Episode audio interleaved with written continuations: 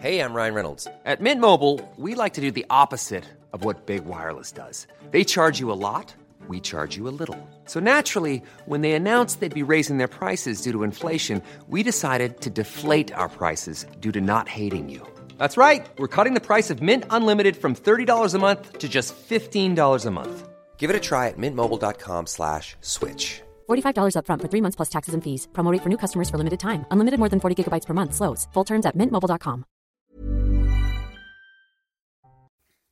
C'est News, il est 6h, merci d'être avec nous. L'armée israélienne se trouve désormais au cœur de la ville de Gaza.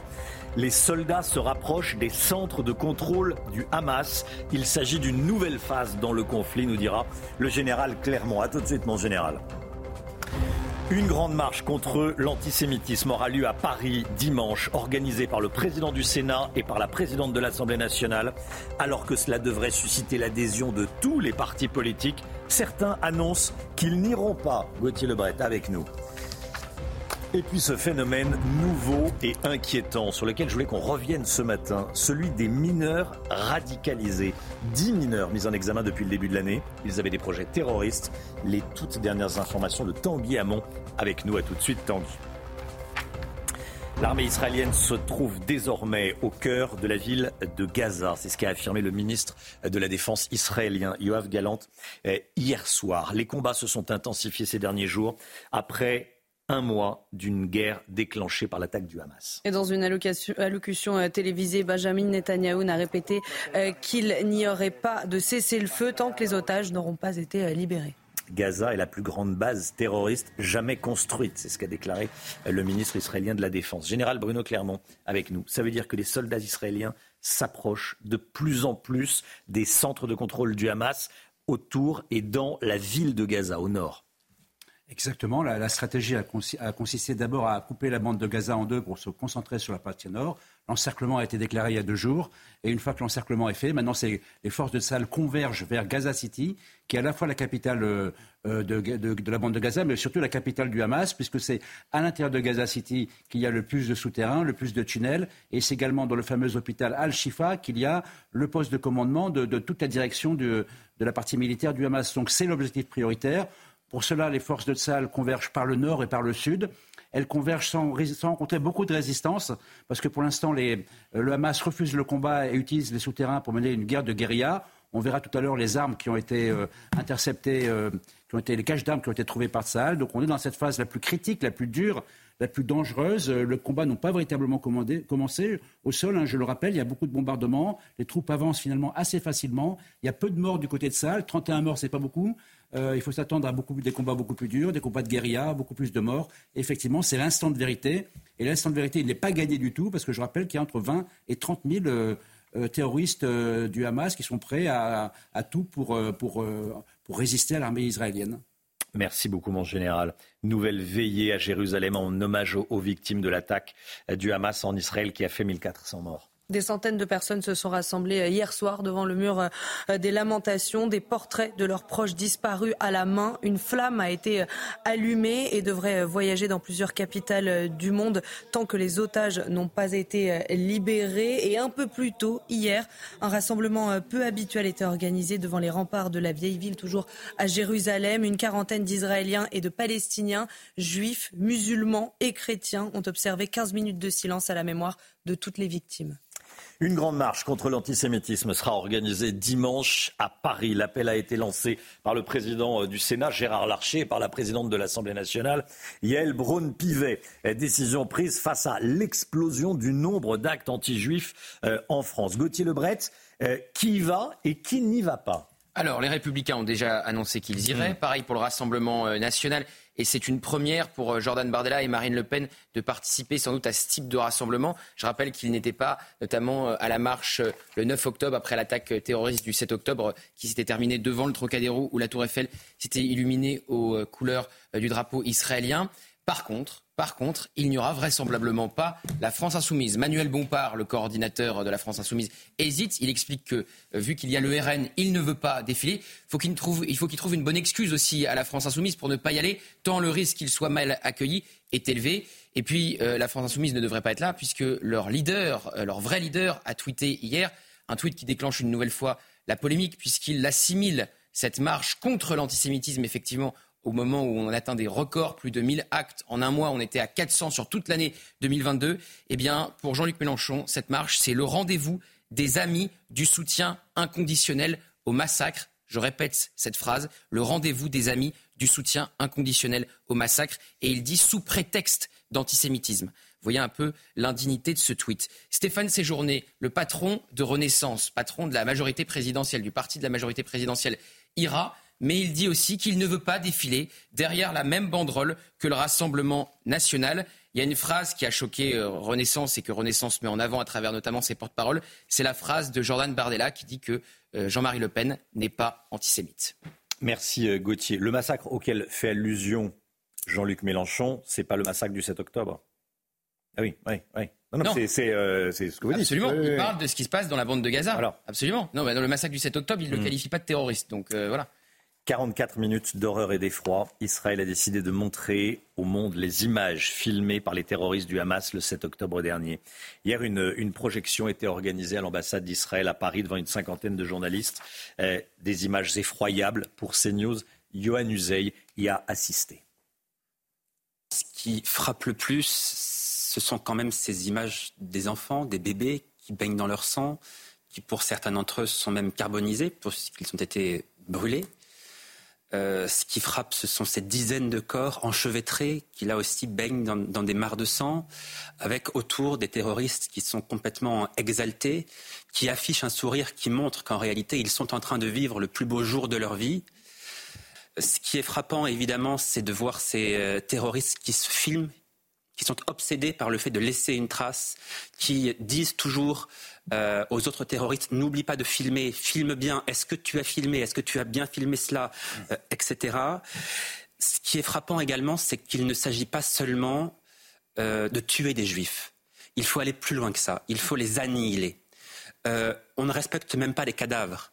Les cadavres qui gisent au sol, ils sont piétinés par des dizaines de terroristes qui leur donnent des coups de pied, qui leur crachent au visage, par des terroristes qui essaient même de décapiter avec des pioches, et c'est ce qu'on voit dans le film, qui essaient de décapiter les cadavres qui se trouvent au sol. On a vu des images absolument abominables, très difficiles de les décrire, parce que véritablement ce qu'on a vu est affreux. Au-delà de ce qu'on peut imaginer, j'ai en tête l'image de ce père de famille, avec ses deux enfants, qui essaient de les cacher, qui, dans un abri de jardin, se planque avec ses enfants. Les terroristes les repèrent, jettent une grenade dans l'abri de jardin. Le père et ses deux enfants sortent donc de l'abri. Et le père est abattu sous les yeux de ses enfants. Et on sait aujourd'hui que ces deux enfants se trouvent pris en otage dans la bande de Gaza. Voilà, et certains refusent de qualifier le Hamas de groupe terroriste.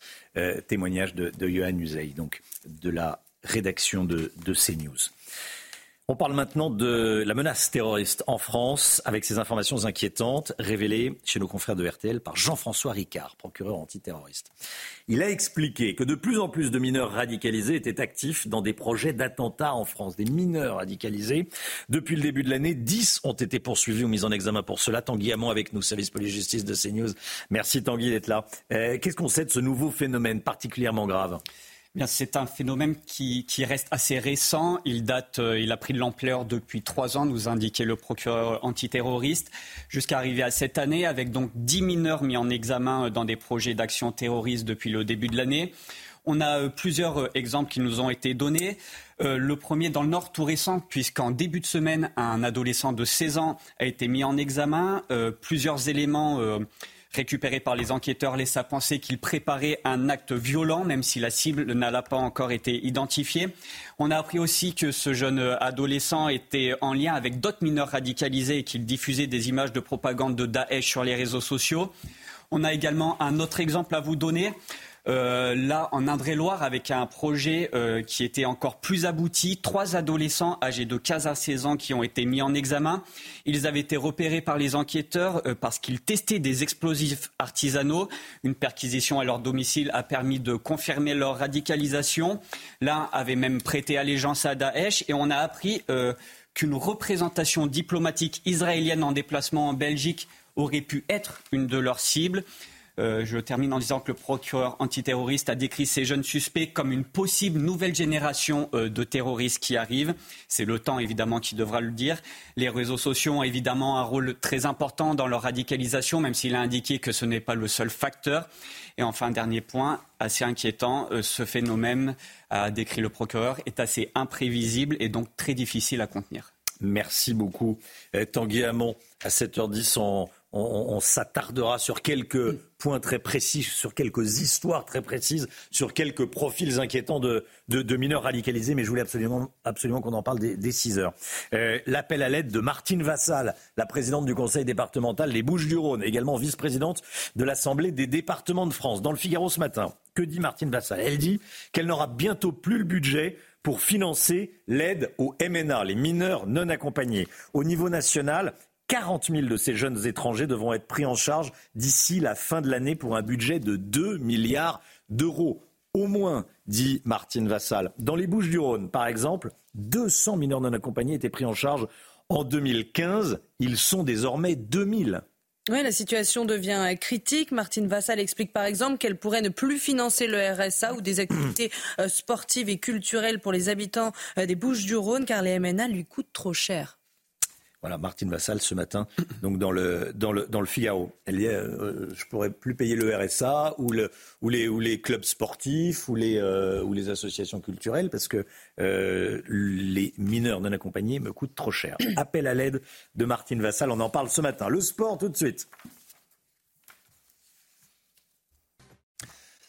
Le sport et le Paris Saint-Germain qui n'a pas résisté face à l'AC Milan, Chana. Les Parisiens ont perdu face à la fureur du stade San Siro, 2-1. Le Parisien Skriniar avait pourtant ouvert le score. Le chemin vers les huitièmes de finale est donc de nouveau incertain pour l'équipe parisienne. On a manqué de pas mal de choses. On va essayer de réagir contre Newcastle à la maison, a dit Kylian Mbappé après le match. Ils recevront les Anglais au Parc des Princes le 28 novembre prochain.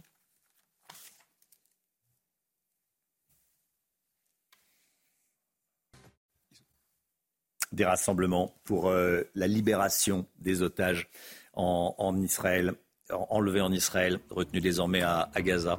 On va y revenir dans un instant. Restez bien avec nous sur CNews. À tout de suite. CNews, il est 6h15. Merci d'être avec nous. Toute l'équipe est là, comme tous les matins. On va parler à présent de ce qui s'est passé hier au Trocadéro, place du Trocadéro à Paris, devant la Tour Eiffel. 3000 personnes réunies en soutien aux otages du Hamas, israéliens, français ou encore membres d'associations. Tous ont répondu à l'appel du collectif 7 octobre et à l'appel du CRIF, Chana. L'objectif, c'était de mettre un visage sur les 240 otages du Hamas, mais aussi de lancer un message au monde entier. Voyez ce reportage signé Michael Dos Santos et Fabrice Elsner. Mettre un nom et un visage sur chaque otage pour ne pas qu'il devienne un simple nombre. 237 photos, dont celle de la famille Calderon, présent lors de l'attaque du kibboutz de Niroz. Carmela, la grand-mère et sa petite-fille Noya ont été tuées. Ofer, Sahar et Erez ont été enlevés par les terroristes du Hamas. Venus d'Israël, Ishaï, leur cousin, ne cache pas son pessimisme. L'espoir, c'est de dire qu'on veut les voir vivants, ou l'espoir, c'est qu'on veut savoir qu'ils sont morts. Ceux qui vont revenir, je crois qu'ils vont revenir encore pire que nos ancêtres qui sont venus de l'Holocauste. Depuis un mois, la plupart des familles n'ont aucune image, aucun son de leurs proches, un mutisme illustré par ce bandeau rouge. Le président du CRIF dénonce l'inaction de la Croix-Rouge, l'ONG pourtant active lors de la libération de 2 otages américaines. Nous demandons qu'elle se mobilise fermement parce que c'est sa responsabilité de s'assurer d'avoir des nouvelles de ces otages, de s'assurer qu'ils soient en bonne santé et qu'ils puissent, on l'espère, le plus rapidement possible être libérés. On vous oublie pas et on va les ramener à la maison. Co-organisateur de ce rassemblement, le collectif 7 octobre, né après les attaques du Hamas, souhaite lui mettre la pression sur la communauté internationale. Il s'agit de terroristes, donc c'est l'obscurantisme mortifère et dévastateur qui est en train de s'installer. Et c'est tout le monde qui doit se battre contre ça. Hormis Paris, des événements similaires se sont déroulés partout dans le monde, tous à la demande de l'association des familles des otages en Israël. Après un mois de guerre, les jeunes soldats israéliens affichent leur fierté de servir leur pays. Reportage, Chana. Oui, même s'ils ont peur, ils disent ne pas perdre leur objectif de vue, celui d'éliminer le Hamas. Reportage de Yael Benamou. Près de la frontière avec la bande de Gaza, une position d'artillerie de l'armée israélienne. Dans ce champ, ces soldats mobilisés viennent en appui aux forces israéliennes dans Gaza. Un mois après le début de la guerre, Nadav, un franco-israélien de 21 ans, essaie de rester positif. C'est sûr que c'est dur pour tout le monde, ça fait peur, il y a du stress, tous parents sont inquiets. Mais ils savent que je suis fort et je vais fort mentalement surtout. Leur lieutenant-colonel a participé à de nombreuses opérations autour de Gaza. Mais cette fois-ci, les jeunes soldats ne demandent pas quand la guerre finira. Car selon lui, leur mission est claire, éliminer le Hamas. Je pense que c'est la 6e ou la 7e fois que je déploie mes armes ici à Gaza. Et j'espère que ce sera la dernière fois, nous l'espérons tous. Je pense que c'est la chose morale à faire pour nous, pour les Palestiniens et je pense pour la région dans son ensemble. Nous éliminerons le Hamas, il n'y a pas d'autre solution. Benyamin Netanyahou a annoncé qu'il prendrait pour une durée indéterminée la responsabilité de la sécurité dans la bande de Gaza à l'issue du conflit. C'est News, il est 6h20, restez bien avec nous. Dans un instant, l'économie avec Lomi Guillot. Ça ne vous concerne pas, le sujet dont on va parler à 6h25 ? Pas du tout, bon, au contraire. Les Français qui ne prennent plus de plaisir à travailler. Ah, pas ici, pas de ça chez nous. Pas de ça chez nous, hein. Tout l'inverse. Ouais, bah alors on serait quand même mal placé de se plaindre, hein. Ça serait quand même indécent, franchement.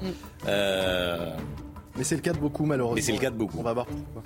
Allez, 60% des Français estiment, enfin déclarent ne pas prendre du plaisir quand ils travaillent. Bon, on en parle dans un instant. Bon réveil à tous. Bon courage si c'est votre cas, si vous êtes dans les 60%, bon courage. Mmh.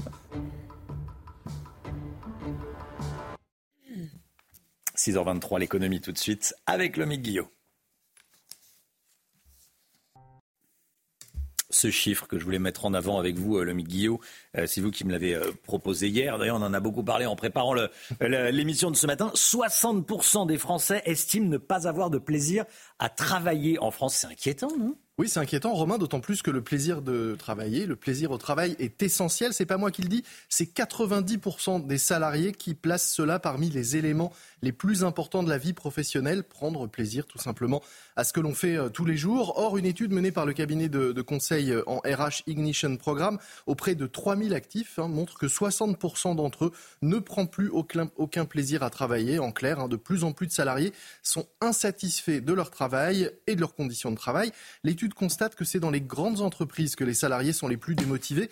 Pourtant, les grands groupes payent a priori mieux que les petites entreprises, mais c'est le signe aussi que le salaire ne fait pas tout et a finalement peu d'influence sur le plaisir que l'on prend ou non à faire son travail. À l'inverse, dans les petites structures, les salariés sont souvent moins bien payés, plus polyvalents, mais la proximité entre collègues, direction, management fait qu'ils sont plus impliqués. Quand on regarde les secteurs, les moins motivants pour les salariés sont l'hôtellerie, le BTP et le médical, 3 secteurs qui par ailleurs peinent à recruter. Lomi, quelles sont les conséquences pour les entreprises ? Eh bien, elles sont nombreuses parce que si les salariés ne prennent plus plaisir à ce qu'ils font, eh bien, ce sont des salariés désengagés, démotivés. Conséquence, on enregistre trimestre après trimestre un nombre record de démissions. En France, il y a eu 550 000 démissions au premier trimestre 2023. C'est le plus haut niveau jamais enregistré depuis, en tout cas, 2008. Autre conséquence, eh bien, la hausse des arrêts maladie. Si on ne se sent pas bien au travail, on s'arrête plus facilement. On a enregistré 8,8 millions d'arrêts maladie en 2022 contre 6,4 millions 10 ans plus tôt. En 2022, pratiquement un salarié sur 2 en France a été arrêté au moins une journée avec un coût exorbitant pour l'entreprise et pour la société. Quelles sont les pistes pour que les salariés reprennent du plaisir au travail ? Mais on le disait, au travail comme ailleurs, l'argent ne fait pas le bonheur et le salaire n'est pas directement lié au plaisir que l'on a à travailler, de même que les conditions matérielles de travail ne sont finalement pas essentielles. On se rend compte que la qualité du management, de l'encadrement, les relations que l'on a avec son chef et ses collègues comptent plus que le cadre de travail et les conditions matérielles dans lesquelles on fait son travail. Autre demande importante des salariés pour prendre plus de plaisir au travail, eh bien, c'est la reconnaissance, avoir également de l'autonomie, de l'écoute et de l'équité dans le traitement. Et puis bonne nouvelle pour les employeurs, eh bien, tout ça ce sont des choses gratuites. Oui, alors ce serait dommage de ne pas offrir ça à ses salariés, à ses collègues. Très bonne conclusion. Prenez-en bonne note, Romain, pour les membres de la matinale. Exactement, mais la reconnaissance, il y en a, la solidarité, qu'est-ce qu'il y a l'autonomie, on peut revoir l'équité. Du temps de parole. Du temps de parole. Tout le monde en a. Autour de la table parle. Et le plaisir est là. Et le plaisir est là. On a de la chance. Évidemment. On a beaucoup de chance. Et oui, on est très chanceux, effectivement. Ce que je disais, ça serait indécent si quelqu'un commençait à se plaindre. Mais enfin, oui, c'est du plaisir.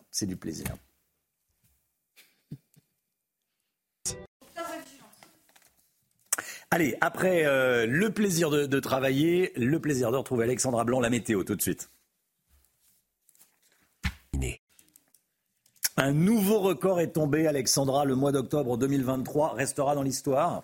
Oui, en effet, ce mois d'octobre 2023 est le mois d'octobre le plus chaud jamais enregistré dans le monde, avec une moyenne de 15,38 degrés. Oui, les températures ont été particulièrement douces pour ce mois d'octobre 2023. Nous étions en moyenne 1,7 degrés au-dessus des normales de saison. Grande douceur, température donc au-dessus des normales de saison à l'échelle nationale, mais également à l'échelle mondiale. Et a priori, cette année 2023 devrait être la plus chaude jamais enregistrée. On prend à présent la direction du Pas-de-Calais ou encore des régions de l'Ouest où 5 départements sont toujours placés sous surveillance. Les cours d'eau débordent sur le Pas-de-Calais. On attend de nouvelles précipitations aujourd'hui, demain et après-demain. Donc de nouveau, les cours d'eau devraient remonter. Puis attention, ça déborde aussi du côté de la Gironde ou encore des Charentes avec beaucoup d'eau depuis quelques semaines déjà. Alors au programme aujourd'hui, nouveau coup de vent sur le nord-ouest, perturbation qui va arriver. Des vents assez forts actuellement entre la pointe bretonne et la côte d'Opale. On retrouve partout ailleurs un temps assez variable. Beaucoup de brouillard, notamment sur les régions centrales ou encore en remontant vers la Bourgogne, toujours du grand beau temps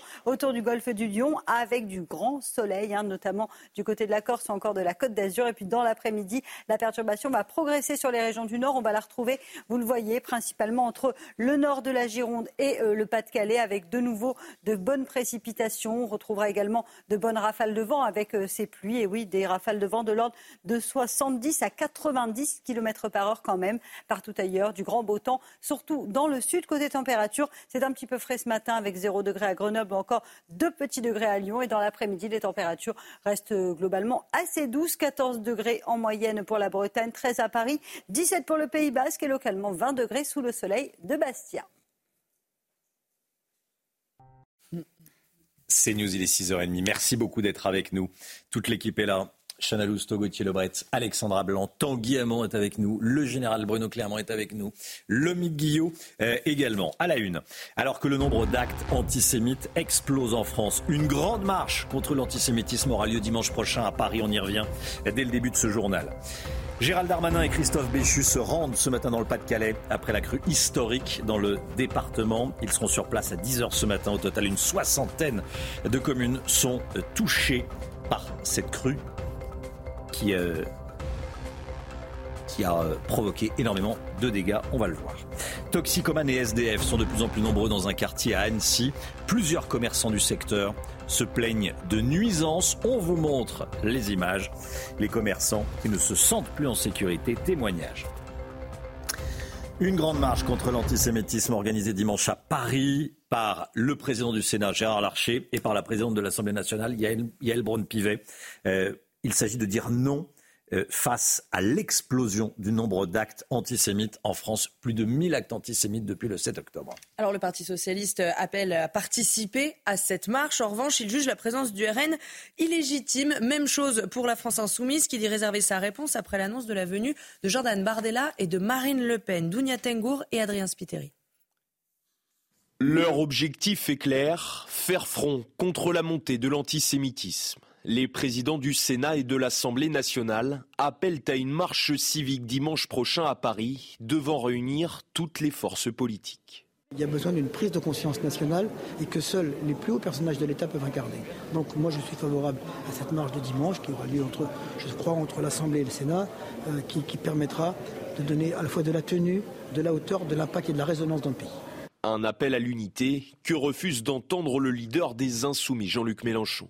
Dimanche, manif de l'arc républicain du RN à la Macronie de Braun-Pivet et sous prétexte d'antisémitisme, ramène Israël-Palestine sans demander le cessez-le-feu. Les amis du soutien inconditionnel au massacre ont leur rendez-vous.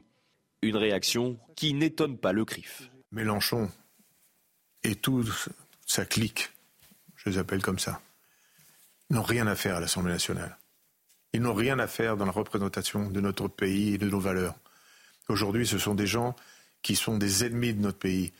Le Parti socialiste, lui, appelle à participer à cette marche, mais juge la présence du RN à cet événement illégitime. Jordan Bardella assure que le Rassemblement national sera présent.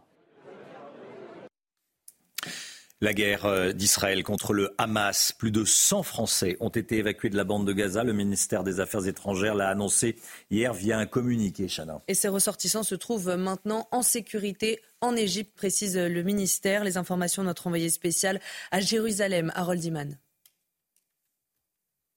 Les ressortissants français ont été exfiltrés du sud de la bande de Gaza lundi et mardi en deux groupes séparés. Ils ont été accueillis par les personnels consulaires et diplomatiques français en poste en Égypte et par les autorités égyptiennes.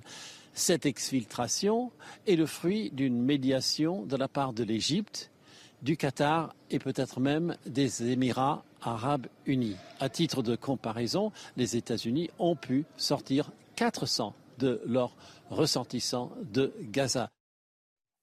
Le projet de loi immigration, il continue d'être débattu au Sénat. Gauthier Lebret est avec nous. Les sénateurs continuent de durcir le texte. Le fameux article 3 sur les métiers en tension, dont on parle énormément, est supprimé. Et oui, il y a eu un deal. Vous savez que c'était une ligne rouge pour les sénateurs LR, pour Bruno Retailleau.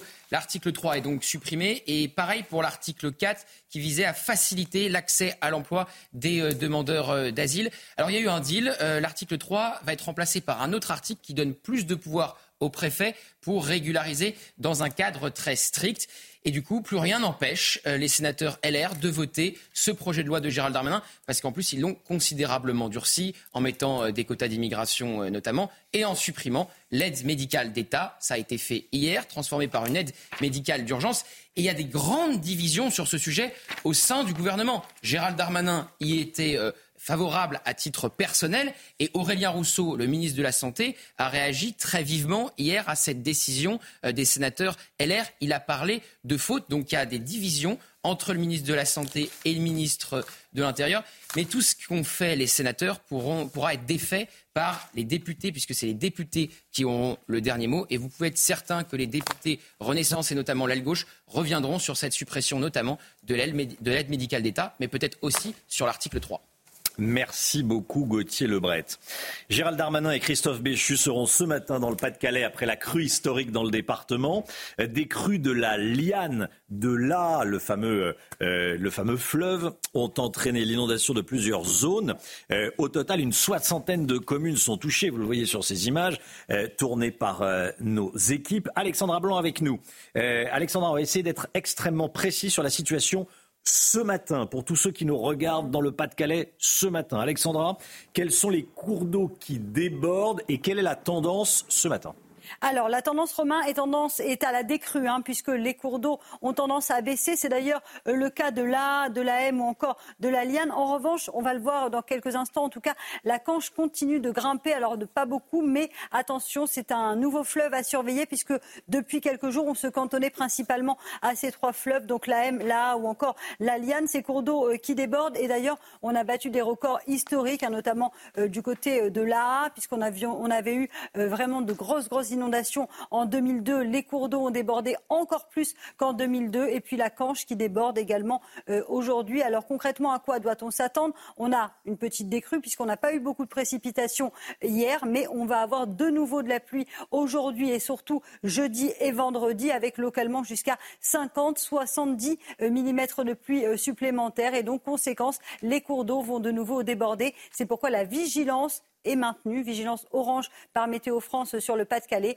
puisqu'on doit s'attendre malheureusement à de nouvelles inondations d'ici la fin de semaine avec la reprise de fortes pluies. Merci beaucoup Alexandra. Écoutez bien, dans des dizaines de villes en France, vous allez voir précisément de quoi je vous parle, des groupes de SDF et de consommateurs de drogue pourrissent la vie des habitants et des commerçants. Exemple à Annecy, dans le quartier de la Manufacture. Si vous habitez Annecy, vous voyez parfaitement de quoi il s'agit. Il y a de gros problèmes de sécurité, Chana. Plusieurs commerçants du secteur se plaignent de nuisances. Ils ne se sentent plus en sécurité. Et de son côté, la mairie assure tout faire pour garantir la tranquillité des habitants. Tony Pitaro. Dans ce quartier d'Annecy, en Haute-Savoie, les habitants subissent quotidiennement les nuisances causées par les toxicomanes et les sans-abri.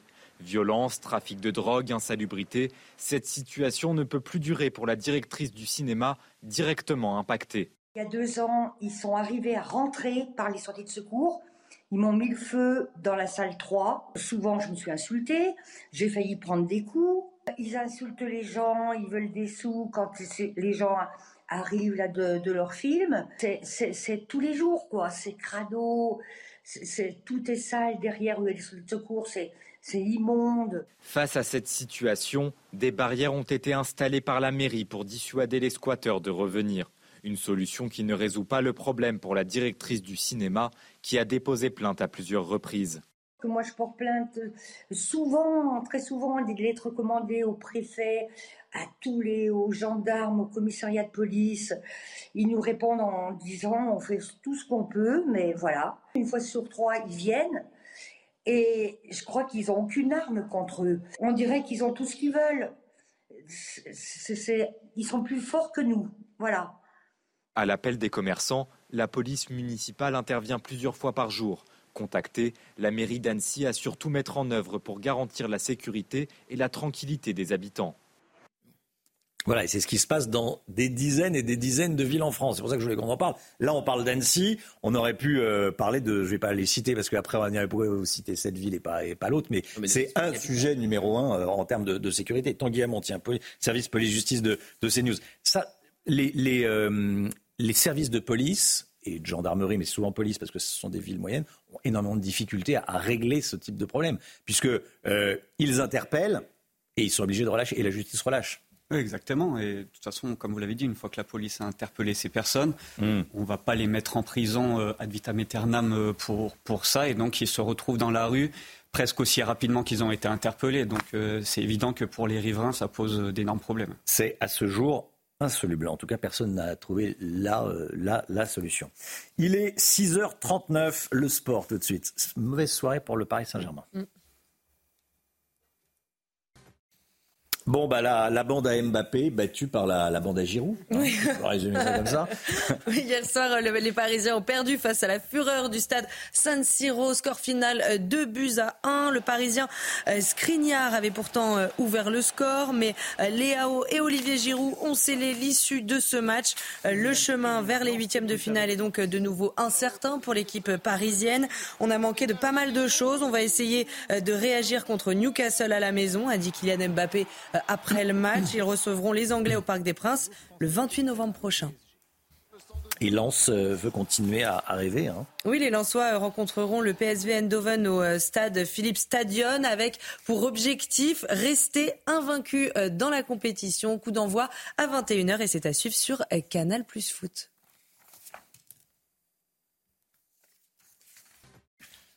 CNews, il est 7h20. Merci d'être avec nous. Restez bien sur CNews. Juste après la petite pause publicitaire, on vous montrera des images fournies par l'armée israélienne que vous voyez derrière moi. Images de l'arsenal utilisé par les terroristes du Hamas le 7 octobre dernier. On va commenter ces images. On va écouter le décryptage, l'expertise du général Bruno Clermont qui est avec nous ce matin. À tout de suite. 6h44, 7h45. Merci d'être avec nous. On va écouter le général Bruno Clermont juste après le point info avec vous, Chana Lousteau. L'armée israélienne se trouve désormais au cœur de la ville de Gaza. C'est ce qu'a affirmé le ministre de la Défense israélien hier soir. Les combats se sont intensifiés ces derniers jours, après maintenant un mois d'une guerre déclenchée par l'attaque du Hamas. Et dans une allocution télévisée, Benjamin Netanyahou a répété qu'il n'y aurait pas de cessez-le-feu tant que les otages n'auront pas été libérés. Une grande marche contre l'antisémitisme sera organisée dimanche à Paris. L'appel a été lancé par le président du Sénat, Gérard Larcher, et la présidente de l'Assemblée nationale, Yael Braun-Pivet, face à l'explosion du nombre d'actes anti-juifs en France. Le Parti socialiste appelle à participer à cette marche. En revanche, il juge la présence du RN illégitime. Même chose pour LFI qui dit réserver sa réponse après l'annonce de la venue de Jordan Bardella et de Marine Le Pen. Et puis la possession pour usage récréatif du gaz hilarant est maintenant interdite au Royaume-Uni. Le protoxyde d'azote est désormais considéré comme une drogue de classe C, au même titre que les stéroïdes anabolisants, ce qui signifie concrètement que le simple fait d'en posséder pour l'inhaler est considéré comme un délit. Les consommateurs s'exposent à une amende et à une peine d'emprisonnement de 2 ans en cas de récidive. Général Bruno Clermont avec nous.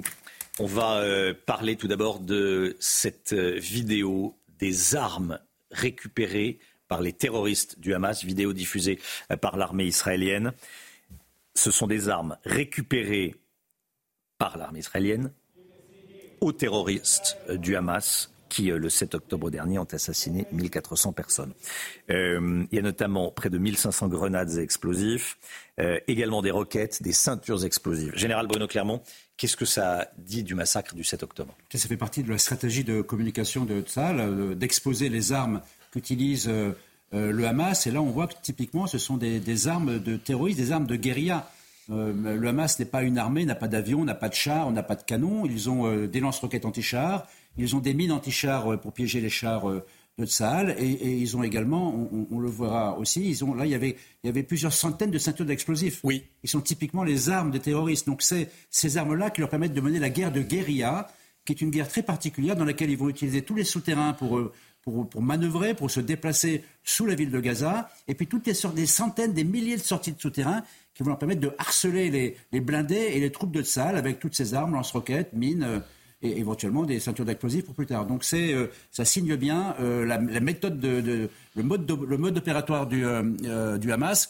Et dernier point, il y a des centaines, il y a des milliers de caches d'armes comme ça à travers toute la bande de Gaza.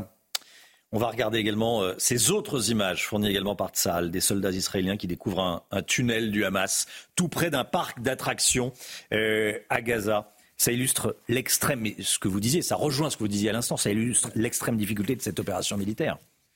Exactement. Alors non seulement il y a des milliers de sorties qui permettent aux terroristes de se déplacer, oui, à travers l'ensemble de la bande de Gaza, mais évidemment, ils utilisent ces sorties là où il y a des enfants, les hôpitaux, là où il y a des écoles et des mosquées pour empêcher... On voit une entrée d'un tunnel. On voit l'entrée de tunnel dans un parc d'attractions. Un parc d'attractions, c'est quand même là où il y a le plus d'enfants, où il y a le plus de familles qui viennent se déplacer. Donc c'est systématiquement la méthode utilisée par le Hamas. Et je rappelle que ce soit prendre la population en otage, mettre des tunnels dans les parcs d'attractions, dans les jardins d'enfants, dans les locales de scouts, comme on l'a vu hier, ce sont systématiquement des crimes de guerre. Donc le Hamas est une organisation terroriste qui ne fait que des crimes de guerre, en fait. Du début à la fin de ces opérations, ce ne sont pas des résistants, ce sont des criminels de guerre. Restez bien avec nous, mon général. Évidemment, général Bruno Clermont. Vianney, menacé de mort. Je voulais qu'on réécoute ce qu'a dit Vianney hier matin sur France Inter. Menacé de mort, pourquoi ? Parce qu'il a soutenu les victimes du Hamas sur les réseaux sociaux. Écoutez ce qu'il a dit exactement. Quand il y a eu l'attentat du 7 octobre, j'ai partagé un hommage. Mais ça me paraissait normal. Je veux dire, je n'ai pas réfléchi. À un moment donné, il y a des gens qui sont... décapité, éventré, tué. Ça ressemble quand même étrangement à un truc qu'on a vécu nous, pour lequel la planète s'est mobilisée au Bataclan. Donc forcément, je partage un hommage. Derrière, j'ai reçu des milliers de menaces de mort, de menaces de viol de ma femme. Donc en fait, il y a quand même une violence dingue. Donc c'est pour ça que je comprends. J'essaie de comprendre mes collègues. Oui, qui auraient du mal à s'exprimer. Je comprends la peur. Mais par contre, je pense que demain, il faut savoir qui est capable d'aller au-delà de cette peur et qui ne le sent pas. On en est à se dire que c'est courageux de s'émouvoir de l'horreur absolue qui a été commise par le Hamas le 7 octobre. Ça vous a fait beaucoup réagir, Général Bruno Clermont. Tiens. Oui, parce qu'effectivement, c'était surréaliste cette situation dans laquelle un artiste prend position, rend hommage au massacre du 7 octobre et se retrouve avec des milliers de menaces de mort. Alors on sait qu'effectivement, il a évoqué, ça dissuade les autres de le faire. Lui, il l'a fait parce qu'il est courageux et parce qu'également il a des convictions. Il ne cache pas d'ailleurs ses convictions chrétiennes, oui. Vianney, dans ses chansons, dans ses textes, dans son attitude. Donc oui, ça signe quand même un malaise dans notre pays qui est plus qu'un malaise, qui est extrêmement inquiétant. C'est News, il est 6h50. Restez bien avec nous dans un instant. On va parler de la grande marche contre l'antisémitisme de dimanche à Paris. Certains ont déjà dit qu'ils n'iraient pas. On va voir ça avec vous. Pire que ça. On va voir ça avec vous dans un instant. Gauthier Lebret, à tout de suite. CNews, 6h53. Gérard Larcher, président du Sénat, Yaël Braun-Pivet, présidente de l'Assemblée nationale, appellent à une grande marche contre l'antisémitisme en France. Elle aura lieu, cette grande marche, dimanche à Paris, entre l'Assemblée et le Sénat. Ça aurait pu être un grand moment d'union politique. On se dit, marcher contre l'antisémitisme, tout le monde va y aller. C'était sans compter sur Jean-Luc Mélenchon. Gauthier Lebret, le leader insoumis, le leader de la France insoumise, a fait un nouveau tweet qui déclenche, c'est le moins qu'on puisse dire, la polémique. Encore un tweet indigne de Jean-Luc Mélenchon. Il a ciblé Yaël Braun-Pivet, Patrick Drahi. Il a refusé de qualifier le Hamas de terroriste et désormais une marche contre l'antisémitisme. Et pour lui, je cite, le rendez-vous des amis du soutien inconditionnel au massacre. Le rendez-vous des amis du soutien inconditionnel au massacre. Rendez-vous compte l'indignité de cette phrase. Il dit aussi sous prétexte d'antisémitisme. Au moment où ces actes explosent, plus de 1000 en un mois. Il y en a eu 400 en 2022. 1000 actes déclarés. D'autres ne le sont pas et ne le seront jamais. Au moment où la communauté juive de France a peur, retire ses mezouza, ses kippas, ses pendentifs avec l'étoile de David. Cette marche, vous l'avez dit Romain, partira de l'Assemblée nationale pour terminer au Sénat, pour dire non à cette haine des Juifs qui revient des décennies plus tard comme la lèpre. Cette haine qui tue, massacre, femmes, enfants, vieillards, parce que Juifs. Avant, hier, le visage du nazisme... L'antisémitisme avait le visage du nazisme avec ses collabos. Aujourd'hui, il a le visage de l'islamisme avec d'autres collabos. Cette marche est organisée par Gérard Larcher et Yaël Braun-Pivet pour une seule raison, dire non massivement, fortement, puissamment à l'antisémitisme. Et au fond, ce n'est pas très étonnant que Jean-Luc Mélenchon n'y soit pas. Et puisqu'il ne peut pas y aller, il fait ce qu'il fait à chaque fois, salir et dénigrer. Manuel Bompard, le coordinateur de la France insoumise, avant le tweet honteux de Jean-Luc Mélenchon, avait déjà dit que son parti hésitait à participer à cette manifestation contre l'antisémitisme en raison de la présence du Rassemblement national. C'est ce qu'il dit. Oui, parce qu'il faut trouver une bonne excuse à la France insoumise pour ne pas y aller, tant le risque pour eux de ne pas être bien accueillis est élevé, même d'être conspués. Alors vous avez la méthode de Mélenchon qui vise à discréditer et la méthode de Bompard qui explique qu'il ne se sent pas d'y aller parce qu'il y a le Rassemblement national, la bonne excuse. Écoutez-le. Je ne suis pas sûr que l'ensemble des Français de confession juive, puisque c'est la question que vous vous posez, aient envie d'une manifestation contre l'antisémitisme avec des représentants d'un parti politique qui a été fondé par des gens dont les opinions antisémites étaient avérées. Il ose tout, Manuel Bompard, car aujourd'hui, il le sait très bien, c'est la France insoumise qui est persona non grata à ces manifestations, quand il y a une manifestation contre l'antisémitisme et qui porte le sceau de l'infamie, comme le disait le politologue Jérôme Fourquet dans les colonnes du JDD. À la marche du 9 octobre, il y avait déjà une délégation du RN quand la France insoumise avait fait le choix de ne pas venir. Jean-Luc Mélenchon ne dérape pas, car ses tweets sont réfléchis, ses mots sont pesés, ce n'est pas spontané. Tout cela est fait sciemment, avec une stratégie politique funeste en tête, ce qui est d'autant plus grave. Alors dans la classe politique, certains comme Carl Olive, député Renaissance, veulent le fichier S, d'autres le considèrent comme un collabo de l'islamisme, comme l'eurodéputé LR Nadine Morano. Peu importe la formule. Jean-Luc Mélenchon a fait le choix très clair de la compromission pour de petites raisons électorales. A-t-il seulement conscience que l'histoire le regarde ?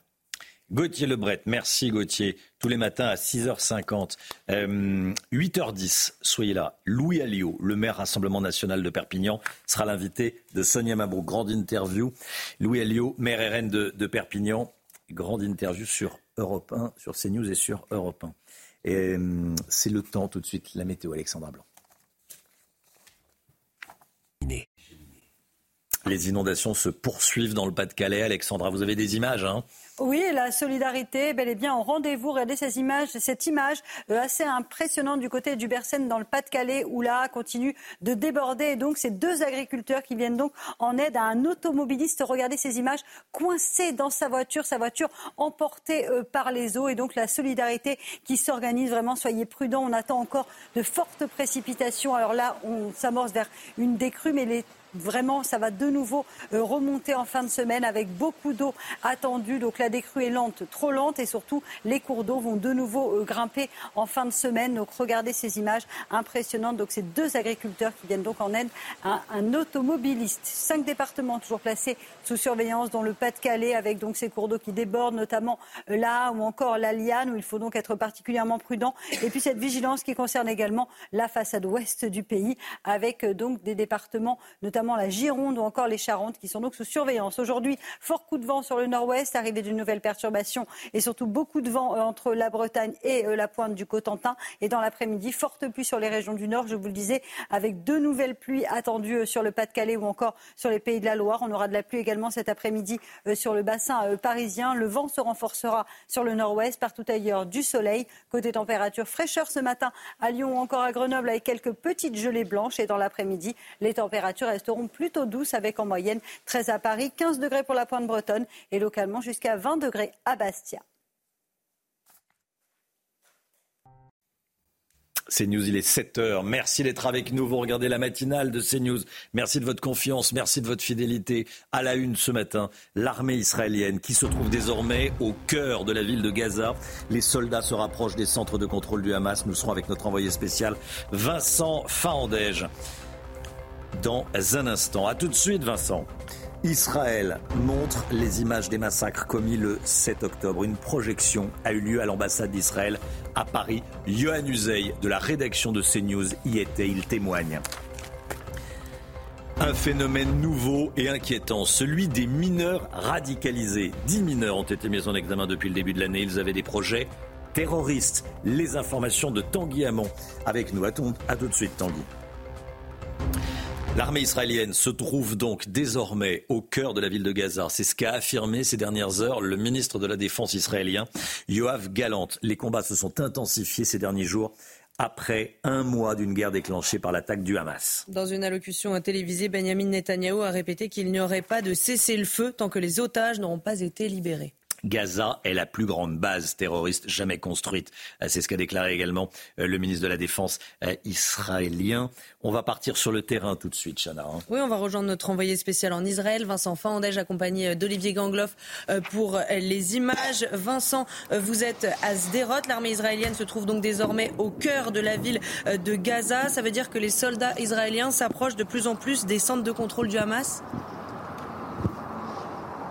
Oui, pour la première fois depuis des décennies, l'armée israélienne est effectivement au centre de la ville de Gaza. Les combats se concentrent autour de l'hôpital Al-Shifa. Vous le savez, c'est là-bas, selon en tout cas les renseignements israéliens, qu'il y aurait le centre de commandement du Hamas, plus précisément en dessous de l'hôpital, dans les tunnels creusés par le Hamas. Cette nuit, c'est la marine israélienne qui a pilonné le centre de Gaza pour aider les troupes à avancer justement vers le centre de Gaza et vers l'hôpital Al-Shifa.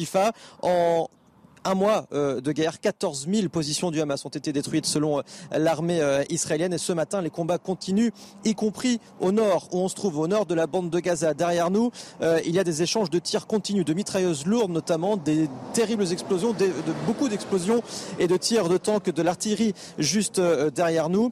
Des panaches de fumée également qui s'élèvent au-dessus du nord de la bande de Gaza. Vous l'avez dit, pendant ce temps-là, Benyamin Netanyahou, lui, refuse toujours tout cessez-le-feu, tant que les otages ne seront pas libérés, et ce, malgré la pression des États-Unis qui souhaitent un cessez-le-feu de 3 jours. Merci beaucoup, Vincent Fahandège, en direct de Sderot, avec Olivier Gangloff. 44 minutes d'horreur et d'effroi. Israël a décidé de montrer au monde les images filmées par les terroristes du Hamas le 7 octobre dernier. Les terroristes commettaient un massacre et ils le filmaient. Hier, une projection était organisée à l'ambassade d'Israël à Paris devant une cinquantaine de journalistes. Une telle projection avait déjà eu lieu en Israël il y a déjà quelques semaines. Des images effroyables où l'on assiste à l'exécution et à l'humiliation de dizaines de civils. Yohann Uzey du service de la rédaction de CNews a assisté à cette projection. Ce qui frappe le plus, ce sont quand même ces images des enfants, des bébés qui baignent dans leur sang, qui pour certains d'entre eux sont même carbonisés, puisqu'ils ont été brûlés. Ce qui frappe, ce sont ces dizaines de corps enchevêtrés qui, là aussi, baignent dans des mares de sang, avec autour des terroristes qui sont complètement exaltés, qui affichent un sourire qui montre qu'en réalité, ils sont en train de vivre le plus beau jour de leur vie. Ce qui est frappant, évidemment, c'est de voir ces terroristes qui se filment, qui sont obsédés par le fait de laisser une trace, qui disent toujours aux autres terroristes « N'oublie pas de filmer, filme bien, est-ce que tu as filmé, est-ce que tu as bien filmé cela ?» etc. Ce qui est frappant également, c'est qu'il ne s'agit pas seulement de tuer des juifs. Il faut aller plus loin que ça, il faut les annihiler. On ne respecte même pas les cadavres. Les cadavres qui gisent au sol, ils sont piétinés par des dizaines de terroristes qui leur donnent des coups de pied, qui leur crachent au visage, par des terroristes qui essaient même de décapiter avec des pioches, et c'est ce qu'on voit dans le film, qui essaient de décapiter les cadavres qui se trouvent au sol. On a vu des images absolument abominables, très difficile de les décrire, parce que véritablement ce qu'on a vu est affreux. Au-delà de ce qu'on peut imaginer, j'ai en tête l'image de ce père de famille, avec ses deux enfants, qui essaient de les cacher, qui, dans un abri de jardin, se planque avec ses enfants. Les terroristes les repèrent, jettent une grenade dans l'abri de jardin. Le père et ses deux enfants sortent d'onde de l'abri. Et le père est abattu sous les yeux de ses enfants. Et on sait aujourd'hui que ces deux enfants se trouvent pris en otage dans la bande de Gaza. Voilà, c'est important de témoigner. Yohann Uzay est allé voir. Il parle de ce qu'il a vu. Vous l'avez entendu dès hier soir sur CNews. Je voulais absolument que vous l'entendiez ce matin également. On en parlait avec vous, Tanguy Hamon, pendant le papier de Yohann. On écoutait Yohann et on se disait, en fait, ces terroristes du Hamas, bien tristement, et ça fait peur, c'est inquiétant, sont également des exemples pour certains en France. Et on en parlera avec vous, certains mineurs qui prennent exemple sur ce qu'ils voient. Exactement, c'est ça le problème, c'est qu'ils peuvent être pris pour des exemples de la part de certains jeunes déjà radicalisés en France. Et ces images-là peuvent les pousser à l'action, et c'est ce dont on va parler tout à l'heure. 10 mineurs mis en examen pour des projets terroristes, des mineurs, des moins de 18 ans, pour des projets terroristes en France. Le phénomène est nouveau, le phénomène est inquiétant, c'est ce que disait le chef de la lutte antiterroriste, Jean-François Ricard, du parquet antiterroriste. On y reviendra avec vous, Tanguy, dans un instant. On va partir sur le terrain. Il y a des crues historiques dans le Pas-de-Calais, dans le Nord, Chana. Gérald Darmanin et Christophe Béchu seront ce matin dans le département. Des crues de la Liane et de l'Ara ont entraîné l'inondation de plusieurs zones. Au total, une soixantaine de communes sont touchées. On rejoint tout de suite nos envoyés spéciaux en direct d'Eckerd, Corentin Brio et Pierre Emco. Corentin, bonjour. Là où vous êtes, la décrue a commencé. Oui, ici à Eckerd, dans le Nord-Pas-de-Calais, c'est une nuit d'accalmie qu'on a eue. On a eu peu de pluie ici hier.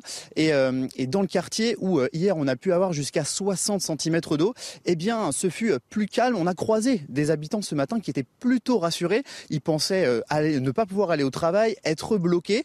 Et pourtant, il y a eu une bonne nouvelle puisque il y a eu des quartiers qui ont été dégagés. Alors, à certains endroits, comme vous pouvez le voir autour de nous, on a encore les pieds dans l'eau. On a l'eau à peu près ici jusqu'aux chevilles, mais bon, les habitants sont donc rassurés, mais les habitants restent quand même prudents, puisque dans la journée, on annonce encore de fortes pluies, des fortes pluies qui pourraient donc aggraver la situation. Coucou Corentin Brio avec Pierre Emco. Voilà, les pieds dans l'eau crue historique. On va partir à présent dans les Landes, à Mimizan. Les dégâts s'accumulent sur la côte atlantique après le passage des deux tempêtes, Ciaran et Domingos. Certains villages ont subi des vents, ont été balayés par des vents puissants qui ont entraîné des tempêtes de sable. Et certaines rues du front de mer sont totalement envahies. Reportage sur place signé Jérôme Rampenou. Certaines rues sur le front de mer de Mimizan sont totalement envahies de sable. Les trois tempêtes successives l'ont poussé de la plage avec une rare violence. Même si les habitants sont habitués, tout enlever va prendre beaucoup de temps. C'est ingrat, c'est pas de la neige, ça fond pas. D'ordinaire, ça se passe en décembre ou janvier, ou voire février, mais accumuler autant de tempêtes d'un coup... Voilà, le résultat, après, du sable partout. On peut dire que ça a soufflé, ça a cogné dur. Hein. Ouais, ça, la seule incidence que ça a, c'est pour les gens qui travaillent à la commune, là et tout, ils ont du boulot pour quelques semaines. Là. Ici, cela fait des années que l'on essaye de lutter contre ce déplacement de sable lors des coups de vent. L'objectif, c'était de créer une zone d'absorption aux événements, recréer ce qu'on appelle une avant-dune et qui se réaligne sur le trait de côte. Donc pour ça, nous avons mis des pièges à sable, des filets, des couvertures végétales pour créer un gros bourrelet qui fait aujourd'hui pas loin d'une trentaine de mètres de large. Avec des rafales comprises entre 120 et 150 km/h à Mémisand, cela n'a pas suffi pour maintenir le sable sur la plage et d'autres tempêtes sont à craindre pendant l'hiver. Impressionnant. 7h09. Allez, le sport, le PSG n'a pas résisté face à l'AC Milan. Oui, ça c'est tous les matins. On parle un peu pendant les petits jingles, on ne devrait pas. Les Parisiens se sont fait battre par les Milanais hier soir, Chana. Et ils ont perdu face à la fureur du stade San Siro, 2-1. Le Parisien Skriniar a pourtant ouvert le score, mais Léao et Olivier Giroud ont scellé l'issue de ce match. Le chemin vers les huitièmes de finale est donc de nouveau incertain pour l'équipe parisienne. On a manqué de pas mal de choses.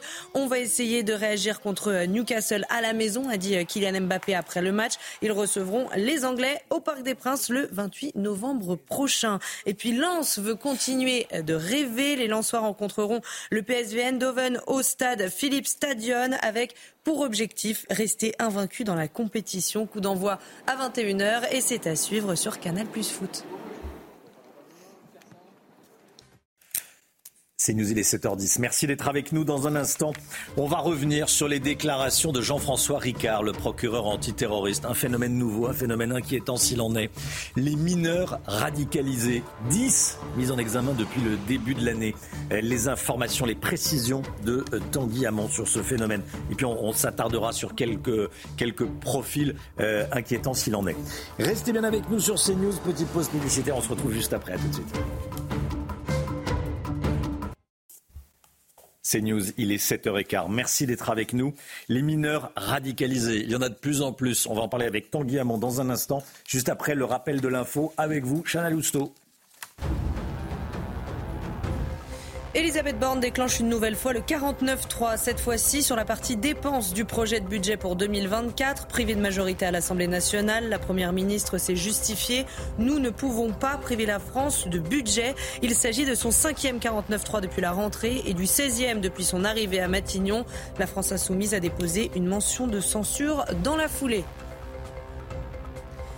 Gérald Darmanin et Christophe Béchu seront ce matin dans le Pas-de-Calais après la crue historique dans le département qui est toujours en vigilance orange ce matin. Au total, une soixantaine de communes sont touchées par des inondations. En moyenne, 200 mm de pluie sont tombés en une semaine dans le Pas-de-Calais. C'est 3 fois plus que la normale sur cette période de l'année.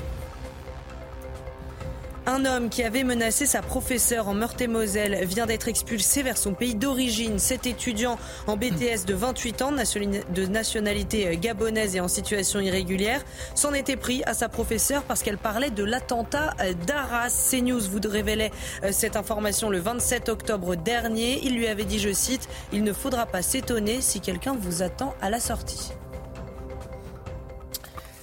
Gérald Darmanin et Christophe Béchu sur le terrain. Voilà, Christophe Béchu, on le connaît ou pas ? Oui, on le connaît bien. Oui. Bien, vous êtes optimiste. Bon, alors, pour ceux qui ne le connaissent pas, je me disais en écoutant Chana, je me disais... Mais bon, il a le mérite d'être sur le terrain. Ah oui, c'est vrai. Il l'a appris à ses dépens lorsqu'il venait d'être nommé ministre. Il y a eu de grands incendies, notamment du côté de Lacanau, et il n'était pas suffisamment sur le terrain. Et médiatiquement... c'était raté. Et donc maintenant, il a compris la leçon. Quoi. Voilà. Et il y va. Donc pour ceux qui ne savent pas qui c'est le ministre de la Transition écologique et de la cohésion des territoires. Voilà. Et Gérald Darmanin, là, on le connaît, lui. Le ministre de l'Intérieur, généralement, on le connaît. Médiatiquement, oui. Voilà. Il est présent médiatiquement. On parle maintenant de la menace terroriste en France avec ces informations inquiétantes données sur RTL par Jean-François Ricard, procureur antiterroriste. Il a expliqué, et je voulais qu'on y revienne ce matin, qu'on s'installe un peu sur cette information, qu'on la décrypte. Il a expliqué que de plus en plus de mineurs radicalisés étaient actifs dans des projets d'attentats. On parle bien de mineurs. Depuis le début de l'année, 10 de ces mineurs ont été poursuivis ou mis en examen pour cela. Tanguy Hamon avec nous, service police-justice de CNews. Est-ce que l'on a des exemples de ces projets terroristes concernant des mineurs ? Lui, on a des exemples et des exemples très récents, puisqu'on a appris via le procureur antiterroriste que début novembre, au début de la semaine, un adolescent de 16 ans a été interpellé et mis en examen dans le Nord. Il avait été repéré sur les réseaux sociaux avec des messages de glorification de Daesh. Et lorsque les enquêteurs se sont penchés sur son profil, ils ont décidé de mener une perquisition à son domicile. Et là, ils ont trouvé des indices d'un possible passage à l'acte violent. Alors, ils n'avaient pas encore de cible précise, manifestement. C'est ce que les enquêteurs vont donc désormais s'attacher à démontrer. On a un autre exemple encore plus parlant, puisque là, le projet était bel et bien plus abouti. Dans l'Indre-et-Loire, début septembre, 3 mineurs âgés de 15 à 16 ans qui ont été mis en examen par le parquet antiterrorisme. Eux, ils avaient été repérés alors qu'ils faisaient des tests d'explosifs artisanaux. Ils avaient réussi, nous dit-on, à fabriquer du TATP. Alors le TATP, ce qu'il faut savoir, c'est que c'est un explosif qui est très prisé des djihadistes. Ceux qui avaient attaqué le Bataclan en 2015 avaient piégé leur gilet avec ça. C'est pas rien donc quand même. Et sur ces 3 mineurs, on a appris que l'un avait fait allégeance à Daesh. Il voulait même partir en Syrie. Et là, il semblerait que leur cible était bien ciblée. Et cela aurait été une représentation diplomatique israélienne lors d'un déplacement en Belgique. Tanguy, est-ce que l'on sait quel est le profil de ces mineurs ? Alors, le procureur antiterroriste a expliqué qu'en grande majorité, ces suspects sont nés en France. Dans plusieurs cas, leur radicalisation a pu se faire via les réseaux sociaux, mais ce n'est pas le seul instrument de leur radicalisation. Leur entourage familial, amical est également mis en cause. Le procureur a dit donc qu'il n'y a pas de règles systématiques et c'est bien ça qui rend les choses difficiles à repérer. Ce qui est inquiétant, Tanguy, c'est que le procureur antiterroriste estime que l'on est face à un phénomène terroriste. Il parle de phénomène nouveau, phénomène. Oui, exactement. Il a dit que l'augmentation de la présence de ces mineurs dans les projets d'attentats est très sérieuse depuis 3 ans, avec donc depuis le début de l'année 10 mineurs mis en cause. C'est un phénomène donc assez nouveau et très inquiétant puisqu'il est peu prévisible et donc difficile à conduire. Et le procureur Jean-François Ricard a dit quelque chose de très intéressant. Il a dit que le terrorisme fonctionnait par génération, par vagues successives. Et donc, avec ces mineurs ou jeunes adultes, on est peut-être face à une nouvelle génération de terroristes. Et ça, c'est le temps qu'il dira. Espérons qu'il se trompe, mais bien malheureusement, on peut imaginer qu'il ne se trompe pas. Oui. Merci beaucoup Tanguy Hamon, c'était très important de revenir sur cette information. Il est 7h20, merci d'être avec nous. Dans un instant, l'économie avec Lomi Guillot. On va parler des petites voitures, les prix des petites voitures flambent. Mais pourquoi spécifiquement les petites voitures ? Certains modèles vont être arrêtés, tiens. Lesquels ? On va voir ça en détail avec Lomi dans un instant. Restez bien avec nous sur CNews, à tout de suite. Alors c'est tout de suite l'économie, hein ? Allez, c'est comme ça, Ce matin, c'est tout de suite. Le prix des voitures a augmenté 2 fois plus vite que l'inflation, de près de 10% cette année, le MIC. Mais vous nous dites, le MIC Guillot, que c'est une moyenne qui cache en réalité de grandes disparités. Hein. Oui, en effet, Romain, 10% c'est une moyenne, parce que quand on regarde dans le détail des augmentations tarifaires des constructeurs, on s'aperçoit que les prix des petites voitures les plus populaires, qui sont aussi souvent les plus vendues, ont augmenté beaucoup plus vite que cette moyenne. C'est une étude d'une ONG qui s'appelle Transport et Environnement qui le montre. Ils ont analysé pour cela l'évolution des tarifs des constructeurs depuis 2019. Et ça démontre, cette étude, que les prix des petits modèles ont augmenté de 6 000 € en moyenne. C'est une hausse de 41%, avec même sur certains modèles des hausses de 56%. Alors quand on parle de petits modèles, de petites voitures, ce sont des véhicules type Renault Twingo, la très populaire Peugeot 208 ou encore la fameuse Seat Ibiza par exemple. Qu'est-ce qui explique cette hausse ? Eh bien, pour les constructeurs, derrière cette hausse, on trouve la hausse tout simplement des matériaux et des composants, ainsi que celle de la main-d'œuvre. Les salaires ont augmenté, sauf que leurs hausses de prix sont en réalité largement supérieures à la hausse des coûts, estime l'association qui a mené l'étude. En réalité, il semblerait qu'après le Covid et des mois de baisse de production en raison notamment de la crise des semi-conducteurs, les constructeurs ont voulu augmenter leurs marges et reconstituer leurs bénéfices. Des bénéfices d'ailleurs records hein, pour le secteur automobile, 157 milliards d'euros de bénéfices dans le monde en 2022 pour le secteur automobile, 64 milliards de bénéfices en Europe, en hausse de 18% sur un an. Est-ce que la voiture est en train de devenir un luxe ? La question se pose. Oui, ou de le redevenir après des années de démocratisation, en effet, d'autant que la fin annoncée des moteurs thermiques, vous le savez, devrait encore faire augmenter la note. Une voiture électrique coûte en moyenne 10 000 euros de plus à l'achat qu'une voiture essence. Alors ensuite, évidemment, à l'usage, on paye forcément le plein moins cher, mais il faut quand même amortir cette importante différence. Selon les chiffres de l'Observatoire de l'automobile CTLM, qui a été dévoilé hier, 76% des Européens aujourd'hui estiment que les prix des voitures vont encore augmenter dans les années qui viennent et de façon souvent importante. Résultat, 63% des possesseurs de voitures craignent de tout simplement ne plus avoir les moyens de posséder un véhicule à l'avenir. On voit d'ailleurs de plus en plus de Français, de ménages qui renoncent à la voiture et à posséder une voiture quand ils le peuvent. Aujourd'hui, seuls 21% des Français disent qu'ils pensent acquérir une automobile dans les 12 prochains mois, et parmi eux, seulement 1 sur 5 choisira une voiture neuve. Les constructeurs automobiles ont fait le plein de bénéfices ces dernières années. Ça pourrait bien être terminé. C'est News, 7h23. Voilà la chronique éco un peu plus tôt que d'habitude ce matin. Mais c'est absolument pas grave. Vous savez, la voiture qui est en train de redevenir un objet de luxe. C'est ça qu'on va garder en tête, le mic. 7h23, restez bien avec nous sur CNews. Dès le début du journal de 7h30, on vous donnera toutes les informations sur la grande marche contre l'antisémitisme dimanche entre l'Assemblée nationale et le Sénat. Elle a été annoncée et organisée, cette marche, par Gérard Larcher, le président du Sénat, et par Yaël Braun-Pivet, la présidente de l'Assemblée nationale. Toutes nos informations dès le début du journal de 7h30, puis la météo, bien sûr, juste avant, avec Alexandre Blanc. À tout de suite. Alexandra, le temps, la météo. Le mois d'octobre a été particulièrement chaud, hein. Oui, en effet, avec un nouveau record battu, octobre 2023 est le mois d'octobre le plus chaud jamais enregistré dans le monde, avec une moyenne de 15,38 degrés, température donc particulièrement élevée pour ce mois d'octobre à l'échelle nationale, mais également à l'échelle mondiale. Nous étions en moyenne 1,7 degrés au-dessus des normales de saison. C'est énorme, ça confirme évidemment le réchauffement climatique. A priori, cette année 2023 devrait être l'année la plus chaude jamais enregistrée. Alors retour en France avec des conditions météo toujours agitées et surtout ces 5 départements placés sous surveillance. Inondations historiques sur le Pas-de-Calais, ça déborde notamment du côté de l'Aa, avec des cours d'eau qui débordent de toutes parts et forcément une soixantaine de communes concernées par les inondations. On attend également de l'eau sur la façade atlantique entre la Gironde et les Charentes. On a eu déjà beaucoup d'eau depuis quelques jours déjà. Alors au programme aujourd'hui, pas de précipitations sur la façade atlantique, mais sur les régions du nord, du nord-ouest, notamment avec l'arrivée d'une nouvelle perturbation aujourd'hui. Fort coup de vent sur le nord, sur la Bretagne ou encore près des côtes de la Manche. Partout ailleurs, un temps assez variable avec localement un petit peu de brouillard. Et puis dans l'après-midi, regardez se dégrader entre les régions du nord et les régions du sud. Sur le nord, on va retrouver un front très très pluvieux avec en prime du vent, principalement entre les Charentes, les Pays de la Loire, en remontant vers le Pas-de-Calais ou encore vers le bassin parisien. Donc de nouvelles précipitations sont malheureusement attendues sur le Pas-de-Calais, avec donc de nouveau des cours d'eau qui devraient débordé. Là, on assiste à la décrue, mais là, ça devrait de nouveau remonter en cours de journée. Et puis dans le sud, globalement, de bonnes conditions, du soleil malgré quelques nuages. Côté température, il fait froid à Lyon ou encore à Grenoble ce matin, avec quelques petites gelées, 0 degré en moyenne à Grenoble ou encore moins 1 degré au Puy. Et dans l'après-midi, les températures restent globalement assez douces pour la saison, 16 à 17 degrés à La Rochelle, 13 degrés à Paris et en moyenne 20 degrés du côté de Bastia en Corse.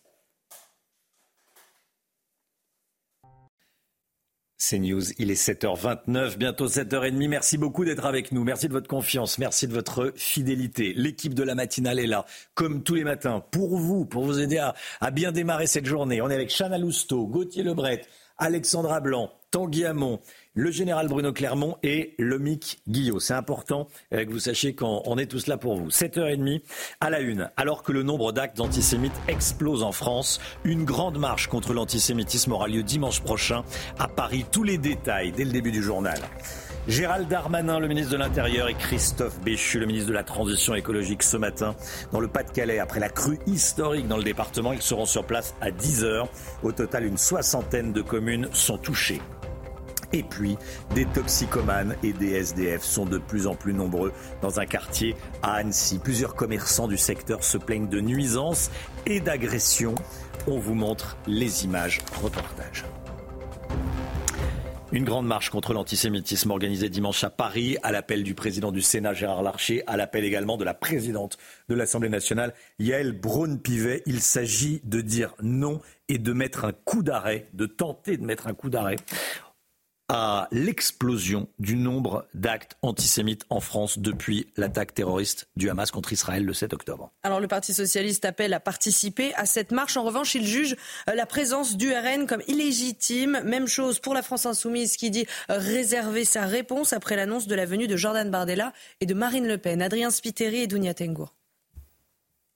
Leur objectif est clair, faire front contre la montée de l'antisémitisme. Les présidents du Sénat et de l'Assemblée nationale appellent à une marche civique dimanche prochain à Paris, devant réunir toutes les forces politiques. Il y a besoin d'une prise de conscience nationale et que seuls les plus hauts personnages de l'État peuvent incarner. Donc moi je suis favorable à cette marche de dimanche qui aura lieu entre l'Assemblée et le Sénat, qui permettra de donner à la fois de la tenue, de la hauteur, de l'impact et de la résonance dans le pays. Un appel à l'unité que refuse d'entendre le leader des Insoumis, Jean-Luc Mélenchon. Dimanche, manif de l'arc républicain du RN à la Macronie de Braun-Pivet. Et sous prétexte d'antisémitisme, ramène Israël-Palestine sans demander le cessez-le-feu. Les amis du soutien inconditionnel au massacre ont leur rendez-vous. Une réaction qui n'étonne pas le CRIF. Mélenchon et toute sa clique, je les appelle comme ça, n'ont rien à faire à l'Assemblée nationale. Ils n'ont rien à faire dans la représentation de notre pays et de nos valeurs. Aujourd'hui, ce sont des gens qui sont des ennemis de notre pays. Le Parti socialiste, lui, appelle à participer à cette marche, mais juge la présence du RN à cet événement illégitime. Jordan Bardella assure que le Rassemblement national sera présent. Tiens, Louis Alliot, le maire RN de Perpignan, sera l'invité de Sonia Mabrouk à 8h10. Soyez là si vous le pouvez. Grande interview sur CNews et sur Europe 1. Gaza est la plus grande base terroriste jamais construite. C'est ce qu'a déclaré le ministre israélien de la Défense, qui au 32e jour de la guerre entre Israël et le Hamas a également révélé que les troupes israéliennes se trouvaient, je cite, au cœur de la ville de Gaza, Chana. Les combats se sont intensifiés ces derniers jours après un mois d'une guerre déclenchée par l'attaque du Hamas. Et dans une allocution télévisée, Benjamin Netanyahou a répété qu'il n'y aurait pas de cessez-le-feu tant que les otages n'auront pas été libérés. Je voulais qu'on s'arrête sur cette information à présent avec vous, Général Bruno Clermont. Les Houthis au Yémen, soutenus par l'Iran, ont tiré de nouveaux missiles en direction d'Israël. Ces missiles ont été interceptés. Général Bruno Clermont, qu'est-ce qu'on en sait ? Expliquez-nous. Alors on sait que les Houthis ont déclaré la guerre à Israël depuis déjà 3 semaines. C'est un pays qui est à 2000 km d'Israël, donc pour attaquer Israël, ils doivent passer par les airs. Donc ils ont 3 types d'objets qu'ils envoient sur Israël régulièrement. Des drones puissants qui peuvent être interceptés par l'aviation, des missiles de croisière qui sont des objets qui vont pas très vite et qui volent plutôt bas, qui sont également interceptés, et puis des fameux missiles balistiques. Et dans la catégorie des missiles balistiques, ils ont des missiles balistiques les plus puissants dans cette catégorie, des missiles balistiques qui peuvent atteindre 2000-2500 km de portée, pour menacer Israël. Donc j'ai proposé un petit atelier interception. Là, vous avez expliquez-nous, avec vos gobelets, voilà. Ce gobelet, c'est le Yémen, oui. et le départ du missile. Ça, c'est Israël avec l'arrivée du missile.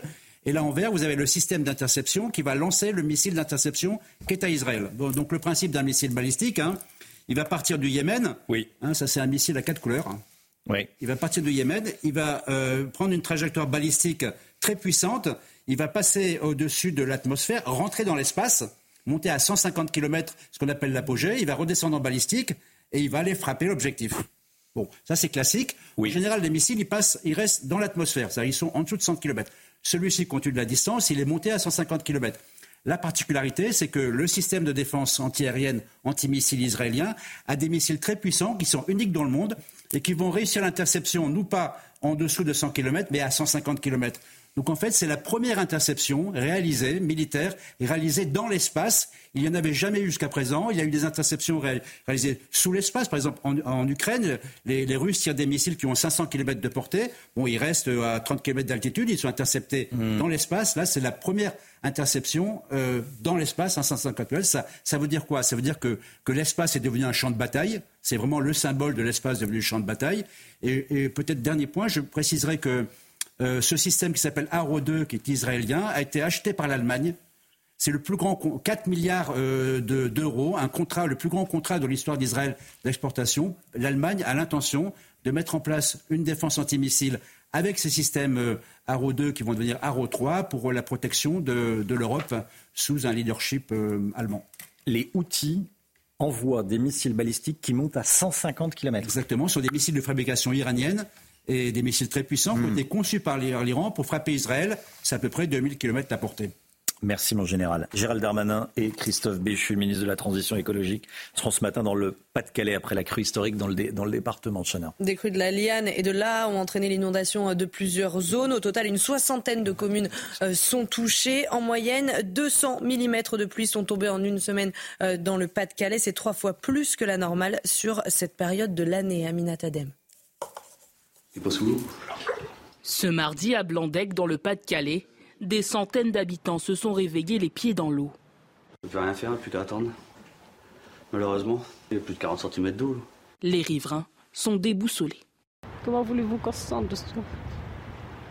Ça fait 46 ans qu'on est là. C'est la deuxième fois qu'on est inondé. La Liane et la A ont débordé à cause des pluies abondantes ces 3 dernières semaines.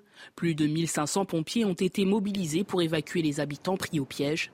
Une situation qui ravive le souvenir des intenses intempéries de 2002. Là, on a 60 cm dans la maison. Là. Donc on venait de tout refaire à neuf, on venait de finir nos travaux par rapport à 2002. Et, c'est tout perdu, on recommence tout à zéro et c'est un peu décourageant. Le secteur de Saint-Étienne au Mont a également été fortement impacté, du jamais vu pour la maire de la commune. Je connais des gens qui sont nés sur la commune, qui ont 80, 85 ans, qui n'ont jamais vu non plus. Il y a des maisons qui ont été construites en fonction des crues antérieures. Et même ces maisons-là ont été finalement inondées, ce qui était, c'était impensable. Saint-Omer, Breuve-Camp ou encore Isques, la crue exceptionnelle aura au total touché une soixantaine de communes. La décrue, elle, sera lente. De nouveaux orages sont attendus avant le début du week-end. Alexandra Blanc, avec nous, vous avez une carte Alexandra, quels sont les cours d'eau qui débordent et à quoi doit-on s'attendre dans les prochains jours ? Alors il y a 4 cours d'eau qui sont principalement concernés par cette crue historique dans le Pas-de-Calais. Il s'agit de la M, de la A, de la Liane ou encore de la Canche. Alors vous allez le voir, les niveaux actuels sont en baisse. Et oui, c'est vrai que la crue a eu lieu hier soir. Et petit à petit, donc, les cours d'eau commencent donc à baisser, excepté la Canche qui, elle, monte un petit peu puisqu'on a eu de nouvelles précipitations. Et c'est un petit peu plus au sud, donc le temps que les pluies arrivent. Donc vous le voyez avec donc ces 4 cours d'eau qui débordent, des inondations historiques. On a eu l'équivalent de 4 mois de pluie en seulement quelques jours sur le Pas-de-Calais. Localement, plus 75% de précipitations par rapport à la normale. Alors aujourd'hui, c'est la décrue. On n'a pas eu de précipitation hier. On en aura de nouveau cet après-midi et surtout en fin de semaine avec 2 nouvelles précipitations relativement fortes attendues. La décrue ne devrait pas tenir longtemps puisque l'on attend vraiment de fortes précipitations et de nouveau les cours d'eau devraient remonter et déborder. Donc situation à surveiller avec le Pas-de-Calais qui reste placé évidemment en vigilance orange par Météo France. Je vous préviens, nouvelles précipitations attendues à partir de cet après-midi et jusqu'à vendredi au moins. Soyez donc bien prudents si vous êtes dans cette région. Merci Alexandra. Dans des dizaines de villes de France, des groupes de SDF et de consommateurs de drogue pourrissent la vie des habitants et des commerçants. Vous voyez peut-être de quoi je veux vous parler. Exemple à Annecy, dans le quartier de la Manufacture. Et plusieurs commerçants du secteur se plaignent de nuisances. Ils ne se sentent plus en sécurité. Et de son côté, la mairie assure tout faire pour garantir la tranquillité des habitants. Tony Pitaro. Dans ce quartier d'Annecy, en Haute-Savoie, les habitants subissent quotidiennement les nuisances causées par les toxicomanes et les sans-abri. Violence, trafic de drogue, insalubrité, cette situation ne peut plus durer pour la directrice du cinéma, directement impactée. Il y a 2 ans, ils sont arrivés à rentrer par les sorties de secours. Ils m'ont mis le feu dans la salle 3. Souvent, je me suis insultée, j'ai failli prendre des coups. Ils insultent les gens, ils veulent des sous quand les gens arrivent là de leur film.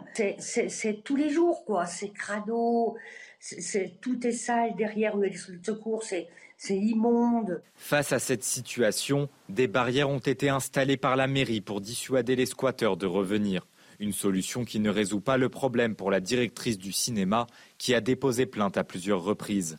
que moi je porte plainte souvent, très souvent, des lettres recommandées au préfet, à tous les, aux gendarmes, au commissariat de police.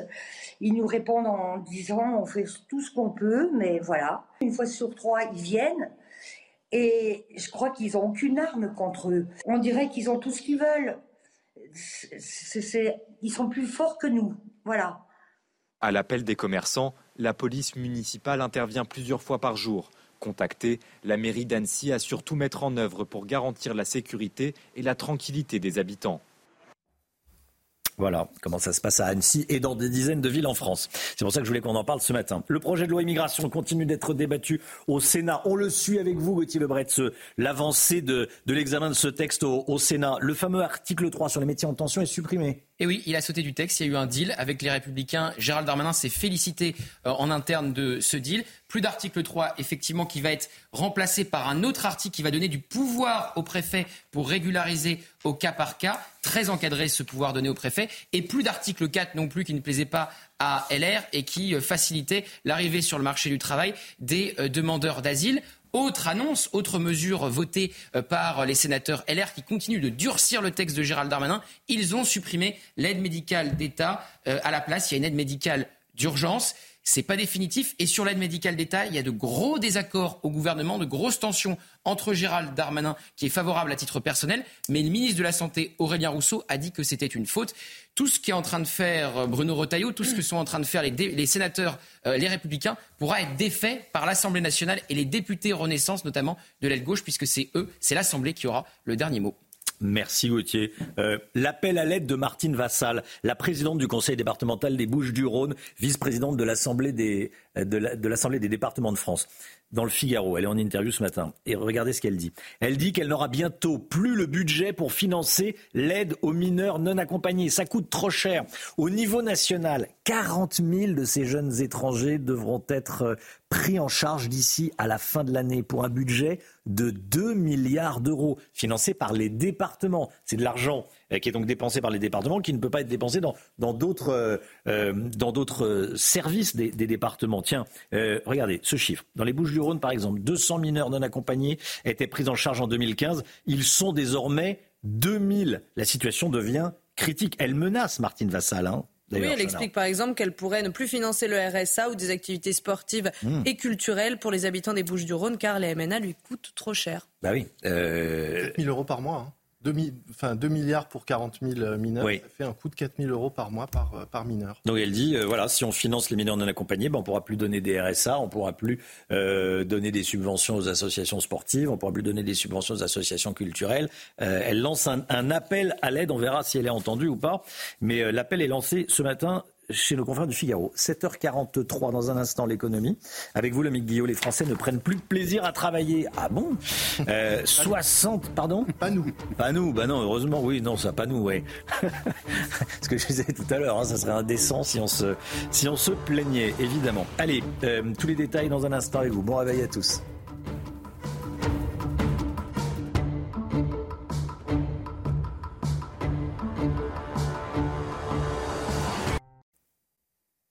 L'économie avec vous, Lomique Guillot. Une étude que vous nous dévoilez ce matin montre que 60% des Français estiment ne pas avoir de plaisir à travailler. Ils ne ressentent pas de plaisir quand ils partent travailler ou quand ils travaillent. C'est inquiétant, non, 60%?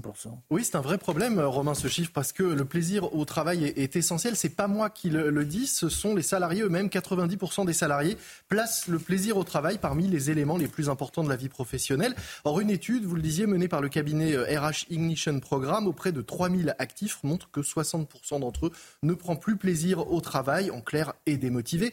L'étude constate que c'est dans les grandes entreprises que les salariés sont les plus démotivés. Pourtant, les grands groupes payent mieux, a priori, que les petites structures. C'est la preuve que le salaire a finalement peu d'influence sur le plaisir qu'on prend au travail. À l'inverse, dans les petites structures, les salariés sont souvent moins bien payés, mais ils sont plus polyvalents. Et surtout, il y a plus de proximité entre collègues et management. Ça fait qu'on est plus impliqués. Les secteurs les moins motivants, ceux où on prend le moins de plaisir au travail, sont l'hôtellerie, le BTP et le médical. La santé, ce sont aussi des secteurs qui ont le plus de difficultés à recruter. Les conséquences pour les entreprises ? Elles sont nombreuses. Les salariés qui ne prennent plus plaisir à travailler sont démotivés, moins efficaces, désengagés. Conséquence, on enregistre trimestre après trimestre une hausse des démissions. 550 000 rien qu'au premier trimestre 2023. C'est le plus haut niveau jamais enregistré. Et puis autre conséquence, l'augmentation des arrêts maladie. On va moins travailler, on s'arrête plus facilement. On en a enregistré 8,8 millions en 2022. Près d'un salarié sur deux a été arrêté l'année dernière avec un coût conséquent pour les entreprises et la société. Quelles sont les pistes pour retrouver le plaisir, pour reprendre du plaisir au travail ? La bonne nouvelle, c'est que c'est gratuit de remotiver les salariés. C'est pas le salaire qui compte, je le disais. Ce qui compte, c'est tout simplement de la proximité managériale, une bonne ambiance, bien s'entendre avec ses collègues, de l'autonomie, de l'écoute, de l'équité, de la reconnaissance. Tout ce qui fait que, on pourrait reprendre plaisir à aller travailler.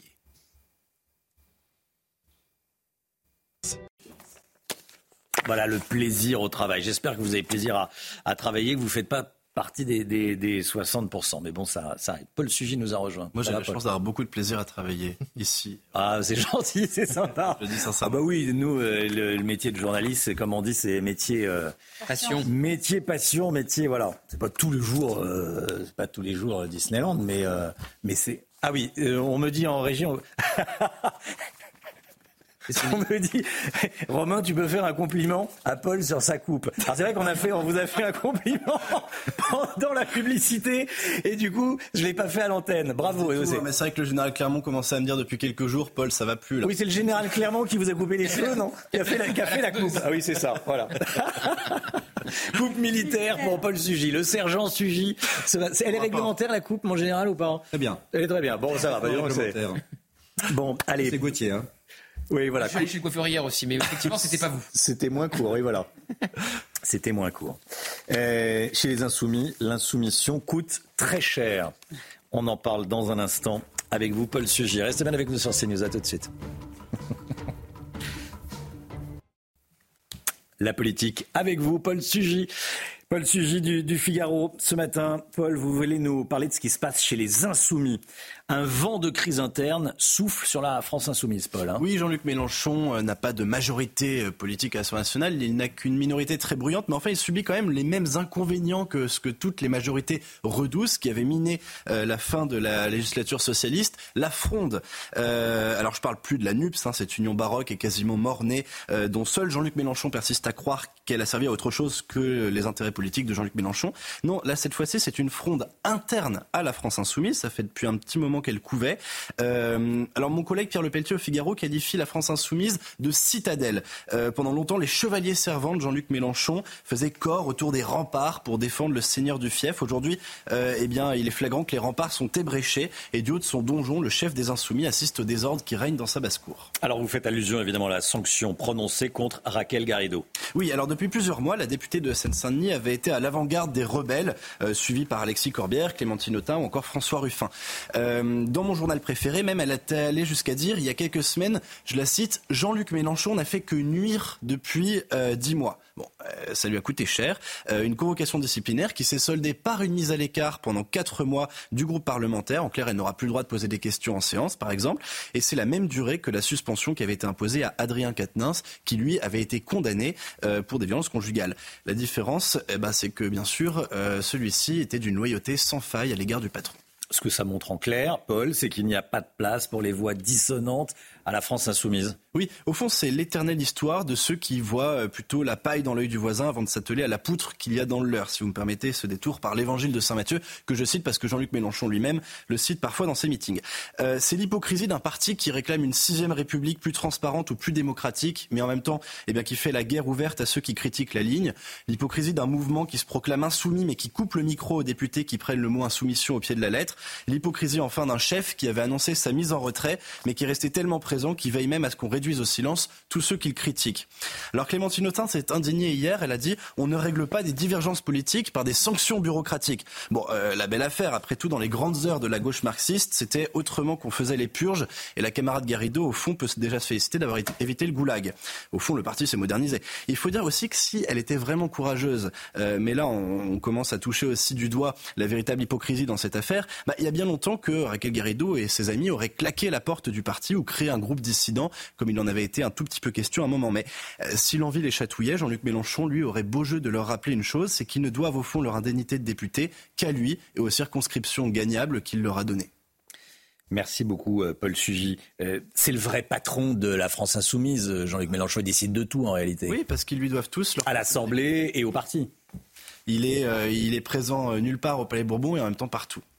Gauthier Lebret ? Oui, dans les raisons, effectivement, parce qu'ils ont inventé de fausses raisons. Hein. C'est les procès de Moscou, on invente de fausses raisons. Elle aurait répandu des fake news dans la presse pour la sanctionner. La vraie raison, c'est évidemment sa critique contre Mélenchon. Et donc, dans le communiqué LFI, on dit qu'elle a critiqué ses collègues. Mais en plus, Jean-Luc Mélenchon n'est plus un collègue, puisqu'il n'est plus député. Oui, donc c'est QFD. Merci Paul et merci Gauthier. 7h57. Soyez là à 8h10. Sonia Mabrouk recevra dans la grande interview CNews Europe 1. Louis Alliot, maire Rassemblement National de Perpignan. Louis Alliot, le maire RN de Perpignan, sera l'invité de la matinale avec Sonia Mabrouk pour l'interroger. Tout d'abord, le temps tout de suite, Alexandra Blanc. Il n'y a pas de bruit. 7h58, le temps, Alexandra Blanc, toujours autant d'eau dans le Nord, hein. Oui, ça dépend. Dans le Pas-de-Calais, plus précisément encore, oui. Oui, en fait, avec ces cours d'eau qui débordent du côté du Pas-de-Calais, c'est le cas d'ailleurs de la Liane, avec ces images, avec localement 1,50 m d'eau dans les rues. C'est vrai que c'est impressionnant, on a eu l'équivalent de 4 mois de pluie en seulement quelques jours, notamment sur les régions du Nord. C'est le cas du Pas-de-Calais qui reste d'ailleurs placé sous surveillance par Météo France, puisque l'on attend de nouvelles précipitations. Regardez la Liane qui est donc sortie de son lit, et donc ces images tout simplement inédites, puisqu'on parle vraiment d'inondations historique. 5 départements placés sous surveillance, notamment donc le Pas-de-Calais, mais également le centre-ouest du pays, du côté des Charentes ou encore de la Gironde, où l'on a eu beaucoup d'eau. Alors évidemment, ce n'est pas comparable avec ce qui se passe sur le Pas-de-Calais, mais on a quelques cours d'eau qui débordent. Au programme aujourd'hui, nouvelle perturbation très active avec un fort coup de vent attendu sur le nord-ouest du pays. Nouvelle perturbation que l'on retrouve ce matin en Bretagne ou encore sur la pointe du Cotentin. Partout ailleurs, un temps assez brumeux, assez nuageux avec localement quelques bancs de brouillard le long de la Garonne. Toujours du grand beau temps dans le sud, et dans l'après-midi, attention, cette perturbation progresse sur les régions du nord, principalement, vous le voyez, entre les Charentes, la Bretagne, le bassin parisien ou encore le Pas-de-Calais. On attend du vent, mais également de fortes pluies. Côté température, quelques petites gelées ce matin à Grenoble ou encore au Puy-en-Velay. Dans l'après-midi, les températures restent plutôt douces et conformes au normal de saison. 13 à Paris, 15 degrés pour la pointe bretonne et localement jusqu'à 20 degrés pour nos amis corses. CNews, il est 8h. Merci d'être avec nous. Merci d'avoir choisi CNews pour démarrer votre journée. À la une ce matin, l'armée israélienne se trouve désormais au cœur de la ville de Gaza. Les soldats se rapprochent des centres de contrôle du Hamas. Nous serons avec notre envoyé spécial Vincent Fahandège qui est sur place. À tout de suite, Vincent. Nous avons des images des armes utilisées par le Hamas lors des massacres du 7 octobre, images fournies par l'armée israélienne. On va y revenir avec vous, général Bruno Clermont. A tout de suite, mon général. Et puis, les inondations. Les ministres de l'Intérieur et de la Transition écologique seront sur place ce matin après cette crue historique. Une 60aine de communes sont touchées. Corentin Brio, en direct avec nous, envoyé spécial de CNews. A tout de suite, Corentin. Gaza est la plus grande base terroriste jamais construite. Qui a dit ça ? C'est le ministre israélien de la Défense hier soir, au 32e jour de la guerre entre Israël et le Hamas. Il a également révélé que les troupes israéliennes se trouvaient au cœur de la ville de Gaza, Chana. Les combats se sont intensifiés ces derniers jours. Après un mois d'une guerre déclenchée par l'attaque du Hamas, on rejoint tout de suite notre envoyé spécial en Israël, Vincent Fahandège, avec Olivier Gangloff pour les images. Vincent, vous êtes à Sderot, Tsahal, donc au cœur de Gaza. Est-ce que ça veut dire que les soldats israéliens s'approchent de plus en plus des centres de contrôle du Hamas ? Oui, les soldats israéliens s'approchent, avancent assez rapidement et s'approchent effectivement du centre de commandement du Hamas. Je vais y revenir dans un instant, mais je voulais vous faire part avant de ce que nous vivons avec Olivier Gangloff depuis maintenant une heure ici à 3 km du nord de la bande de Gaza. Ce sont des combats extrêmement violents que nous n'avions encore jamais observés depuis notre position ici à Sderot. Ce sont des échanges de tirs quasi continus. Ça veut dire qu'il y a des combats au sol au nord de la bande de Gaza, énormément d'explosions également. D'importants panaches de fumée qui s'élèvent au-dessus également du nord de la bande de Gaza. Des explosions très lourdes, beaucoup plus lourdes que d'habitude. Ce n'est pas l'artillerie, ce sont des bombardements qui ont eu lieu juste derrière nous. Donc des combats dans le nord de Gaza. Pendant ce temps-là, effectivement, eh bien l'armée semble s'approcher du centre de la ville de Gaza. C'est d'ailleurs l'armée israélienne qui l'a annoncé ces dernières heures pour la première fois depuis des décennies. Tsahal est donc dans le centre de la ville de Gaza avec comme objectif pénétrer dans l'hôpital Al-Shifa, en tout cas dans les tunnels en dessous de l'hôpital, parce que c'est ici même qu'il y aurait effectivement le centre de commandement du Hamas. Merci beaucoup Vincent. Vincent Fandège avec Olivier Gangloff comme caméraman. Merci beaucoup à tous les deux. Tsahal a publié une vidéo des armes récupérées par les terroristes du Hamas le 7 octobre dernier, quand ils ont assassiné 1400 personnes. Il y a notamment, on le voit, près de 1500 grenades et explosifs, également des roquettes, des ceintures explosives. Général Bruno Clermont, qu'est-ce que ça dit du massacre du 7 octobre, ces images ? Elles sont vraiment des armes de terroristes, des armes de guérilla. On voit essentiellement des lance-roquettes anti-chars qui vont être très utiles dans la guérilla qui a été menée, qui ont été utilisées dans le raid du 7 octobre pour tirer sur des véhicules et des blindés de Tsahal. On voit des mines anti-chars qui vont être indispensables dans cette guérilla. Et puis vous l'avez évoqué, des grenades et puis les fameuses ceintures explosives qui sont vraiment les armes des terroristes qui n'ont pas été utilisées le 7 octobre mais qui pourraient être utilisées ultérieurement. Donc en fait ça rappelle que dans l'objectif de détruire l'infrastructure, il y a de détruire toutes les caches de munitions, et des caches de munitions comme ci, il y en a des centaines à travers toute la bande de Gaza, donc c'est une par une qu'il faut saisir les munitions, détruire les sites de munitions de manière à éviter le Hamas de faire cette guerre de guérilla qui est une guerre dissymétrique contre les chars, les avions, les blindés de Tsahal, avec, donc en utilisant les tunnels et en utilisant les souterrains de manière à poser des mines, à tirer les chars, à ne pas affronter directement l'armée de Tsahal, mais à la harceler dans cette guérilla avec ces équipements qui sont légers mais très efficaces. Merci beaucoup mon général. Tiens, cette information qui tombe à l'instant, écoutez bien, Marine Le Pen appelle l'ensemble des électeurs du Rassemblement national à se rendre dimanche à la marche contre l'antisémitisme. On y reviendra avec vous à 8h30, Gauthier Lebret. On va partir tout de suite sur le terrain dans le Pas-de-Calais. Une soixantaine de communes touchées par les crues historiques dans le département, Chana. Oui, Gérald Darmanin et Christophe Béchu seront d'ailleurs ce matin dans le Pas-de-Calais. Des crues de la Liane et de l'Aa ont entraîné l'inondation de plusieurs zones. On rejoint nos envoyés spéciaux en direct de Wizerne dans le Pas-de-Calais, donc Corentin Brio et Pierre Emco. Corentin, cette nuit, le niveau d'eau a baissé, mais les inondations et les dégâts sont encore bien visibles. On le voit derrière vous, hein. Oui, ici à Wizerne, dans le Nord-Pas-de-Calais, la décrue suit son cours. Comme vous l'avez dit, il y a eu beaucoup moins de pluie cette nuit. Ici, au même endroit, et hier à la même heure, l'eau nous arrivait jusqu'aux genoux. Vous pouvez le voir, le niveau d'eau a considérablement baissé. C'est la même tendance dans les quartiers aux alentours. Juste derrière moi, vous pouvez voir une usine. Hier, elle était au chômage technique. Et ce matin, les ouvriers ont donc pu reprendre le chemin du travail. Mais juste à côté de nous, vous pouvez voir des habitations qui n'ont pas eu la chance d'avoir ce retour à la normale. Regardez... l'eau a submergé dans cette habitation, le jardin, la terrasse, c'est assez impressionnant. Et d'ailleurs, dans cette commune de Wizerne, on a eu un chiffre, 40 habitations ont été évacuées et on ne sait pas comment le temps va évoluer puisque dans la journée, on annonce encore de fortes pluies qui pourraient aggraver la situation. Merci beaucoup Corentin. Et faites attention parce que quand il y a de l'eau comme ça, on voit pas où est-ce qu'on met les pieds. Et donc s'il y a une bouche d'égout qui sent la plaque, c'est comme ça qu'arrivent les accidents. Faites très attention à vous. Merci beaucoup Corentin. 8h06 dans un instant, la grande interview de Sonia Mabrouk. À tout de suite. CNews, il est 8h12. Merci d'être avec nous. Bienvenue dans la matinale. Et tout de suite, c'est la grande interview de Sonia Mabrouk qui reçoit ce matin Louis Alliot, le maire Rassemblement National de Perpignan sur CNews et sur Europe 1. Et place donc à la grande interview sur CNews et Europe 1. Bonjour à vous, Louis Alliot. Bonjour. Et bienvenue. Vous êtes le maire de Perpignan. Vous êtes également le premier vice-président du RN. Face à la flambée donc des actes antisémites, le président du Sénat et la présidente de l'Assemblée ont donc appelé à cette grande marche civique dimanche après-midi à Paris. On sait que Marine Le Pen et Jordan Bardella y seront. Marine Le Pen ce matin a appelé les électeurs, les sympathisants de votre parti à y être également. Est-ce que vous-même, Louis Alliot, vous y serez ou alors vous organisez quelque chose dans votre ville? Alors je pense que c'est une bonne initiative et qu'elle doit être démultipliée sur le territoire. Parce que je pense que le moment est solennel, le moment, le contexte est inquiétant et il revient à l'ensemble de la politique mais aussi du monde associatif, du monde de l'économie, de se mobiliser dans la rue pour montrer qu'on n'accepte pas.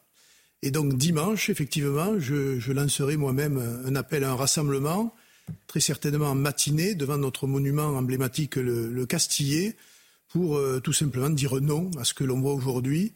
Et j'en profiterai aussi pour dévoiler une banderole sur notre hôtel de ville, avec les visages de tous les otages et un slogan « Libérez-les », parce que je crois que ça doit être la première préoccupation du pouvoir politique aujourd'hui, c'est d'abord les otages, et après on regarde ce qu'on peut faire. Pour l'instant, je pense que on ne peut pas discuter quand on en est à ce point de barbarie.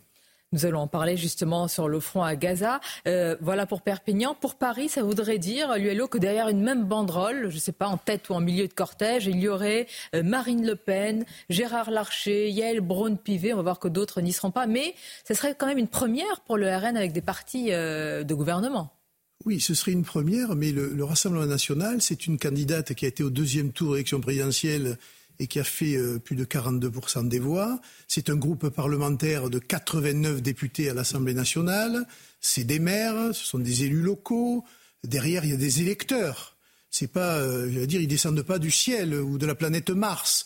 Ils sont les représentants d'un électorat et d'un peuple de citoyens qui a voté. Vous êtes en train de dire qu'il y a toute légitimité à y être. Exactement. Et quand je vois où en sont réduits, notamment les socialistes, pour couvrir aujourd'hui non seulement leur échec passé, mais le peu de représentativité qu'ils ont. Et surtout, ils essaient de faire oublier qu'ils ont été élus grâce à M. Mélenchon et à la NUPES.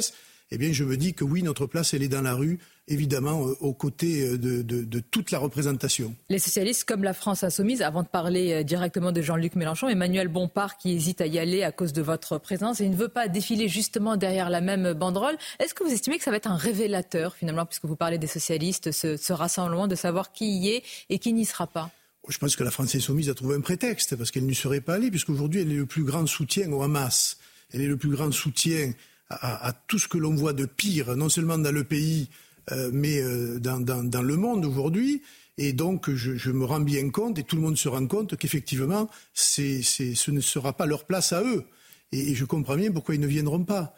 Parce qu'aujourd'hui, ils alimentent cette haine précisément, non seulement Ils alimentent ? Oui, donc ils sont responsables des actes antisémites en France ? Ils ne sont pas responsables, ils entretiennent un climat. Ils ne sont pas responsables, mais il y a une sorte de continuum pour vous, entre la France insoumise, Jean-Luc Mélenchon. Quand on voit le dernier tweet de M. Mélenchon, on va le voir justement. On comprend beaucoup de choses, voilà. On se demande d'ailleurs d'où il parle et qui le fait parler. C'est-à-dire ? Je ne sais pas, moi je m'interroge de savoir pourquoi tout d'un coup la France insoumise se met à ce point et joue la carte soit du communautarisme et de l'électoralisme, communautaire, c'est un sujet, soit elle joue finalement les intérêts d'autres puissances étrangères, je n'en sais rien. D'autres puissances étrangères ? Écoutez, je ne sais pas. C'est une grave accusation. Soit c'est un calcul électoral, oui, mais, soit vous pensez que ce serait le pantin d'autres puissances. Systématiquement, c'est quand même contre les intérêts de la France, ça je le remarque. Et dans cette affaire-là, ne pas condamner le Hamas comme un mouvement terroriste, je considère qu'au-delà d'une faute, c'est une responsabilité très grave, compris les députés LFI. Voici ce qu'a dit Jean-Luc Mélenchon. Dimanche, manif de l'arc républicain du RN à la Macronie de Braun-Pivet. Et sous prétexte d'antisémitisme, ramène Israël-Palestine sans demander le cessez-le-feu. Les amis du soutien inconditionnel au massacre ont leur rendez-vous. Ben voilà. Qui parle massacre. Quelqu'un derrière Jean-Luc Mélenchon, une puissance étrangère. Mais il parle du massacre, donc, des bombardements israéliens, je suppose. Mais quel mot a-t-il eu pour le massacre du 7 octobre ? à part dire que le crime de guerre, mais voilà, pas plus. Pour Israël. Voilà. Et on peut s'interroger quand même sur toute cette chaîne de haine aujourd'hui qui est entretenue par des gens comme M. Mélenchon. Et puis moi, ce qui me choque, et ce qui choque beaucoup de Français, je sais que vous en avez parlé, mais on n'en parle pas, la tête pensante du Hamas, elle est au Qatar. Et elle parle. Et elle dit qu'elle recommencera.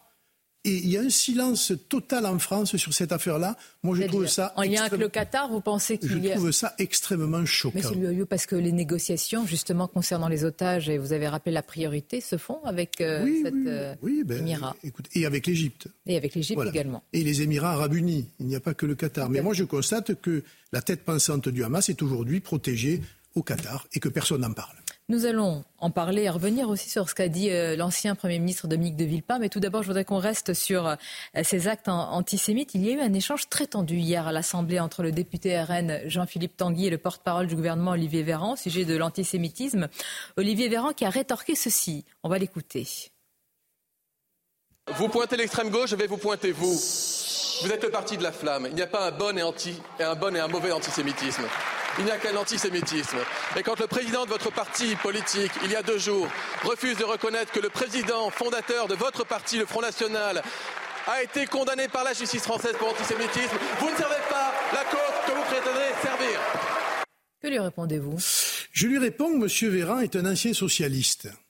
Et que contrairement à lui, moi j'ai appartenu à un parti, certes, M. Le Pen a été condamné, mais il est pupille de la nation, il a voulu s'engager dans la résistance... Il est un patriote français, il a été un soldat. Moi, j'ai rompu avec lui à cause de ses propos totalement inqualifiables. Mais il n'en demeure pas moins que M. Véran, lui, il a servi fidèlement et servilement un homme de Vichy, un homme décoré de la Francisque. Allez, François Mitterrand, d'accord. Chacun se renvoie à son histoire. Ah non, mais écoutez, non, mais moi, je ne pardonne pas ça. Parti socialiste financé par René Bousquet. Celui qui a fait la déportation du Veldiv, etc., etc. Donc on n'a pas de leçon à recevoir. Voilà, on n'a pas de leçon à recevoir. Le Rassemblement national n'est pas un parti antisémite. Il combat aujourd'hui l'antisémitisme, et notamment celui qui est le plus important, l'islamisme.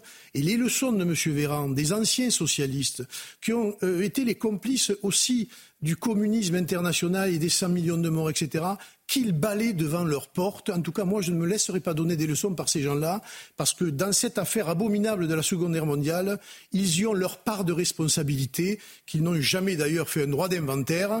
Eh bien, écoutez, moi, je le fais pour eux. Je note que vous dites, le Rassemblement national, en faisant la distinction avec le FN, vous connaissez bien. Oui. Il faut le dire, vous êtes un proche aussi de la galaxie Marine Le Pen. Vous connaissez cette histoire personnelle et la rupture elle-même avec son père. Elle l'a dit avec des mots feutrés ce matin sur notre antenne. Est-ce que cette rupture date justement de tels propos ? Mais elle date de bien avant. Mais c'est sûr que la multiplication des propos de Jean-Marie Le Pen ont précipité la chose.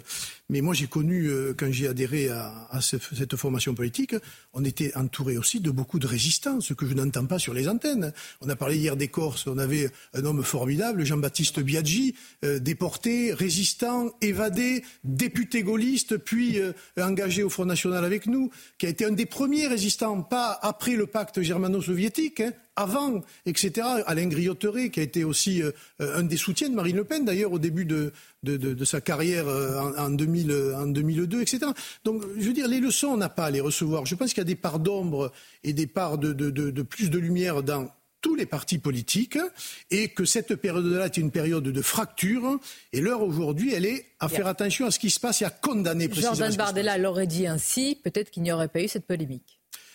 Mais Jordan, d'abord, il n'était pas dans une interview, il était dans une espèce d'interrogatoire de police. Hein, et puis il n'est pas de la même génération. Voilà, Jordan, il a répondu ce qu'il a répondu, mais je veux dire, il ne faut pas lui en faire grief, parce qu'il n'a fait que, exprimer ce que beaucoup de Français aujourd'hui se pose comme question et d'ailleurs, ils se demandent de quoi on parle. Le problème, il est là. Parce que personne ne sait de quoi on parle aujourd'hui. Non, nous parlons de choses extrêmement graves, notamment cette vidéo et cette réalité lui a lieu qui a suscité beaucoup de réactions sur les réseaux sociaux. Celle où l'on voit, on ne va pas la montrer, mais je vais la décrire pour nos amis auditeurs d'Europe 1.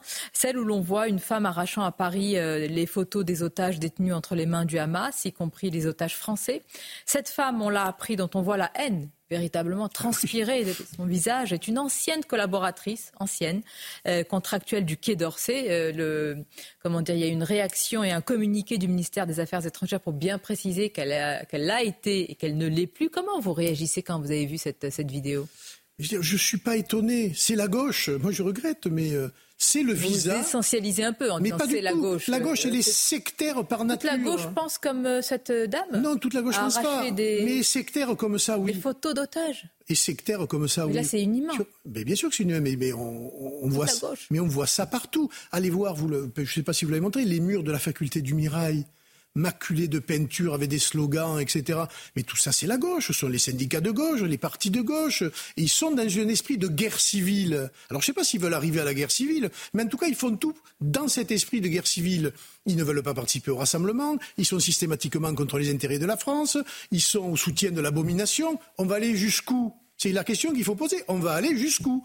Et ces gens-là tiennent le haut du pavé. Dans les élections professionnelles, ce sont ces gens-là qui représentent soi-disant les travailleurs. Dans les élections au sein des médias, ce sont eux qui votent à gauche à plus de 80%.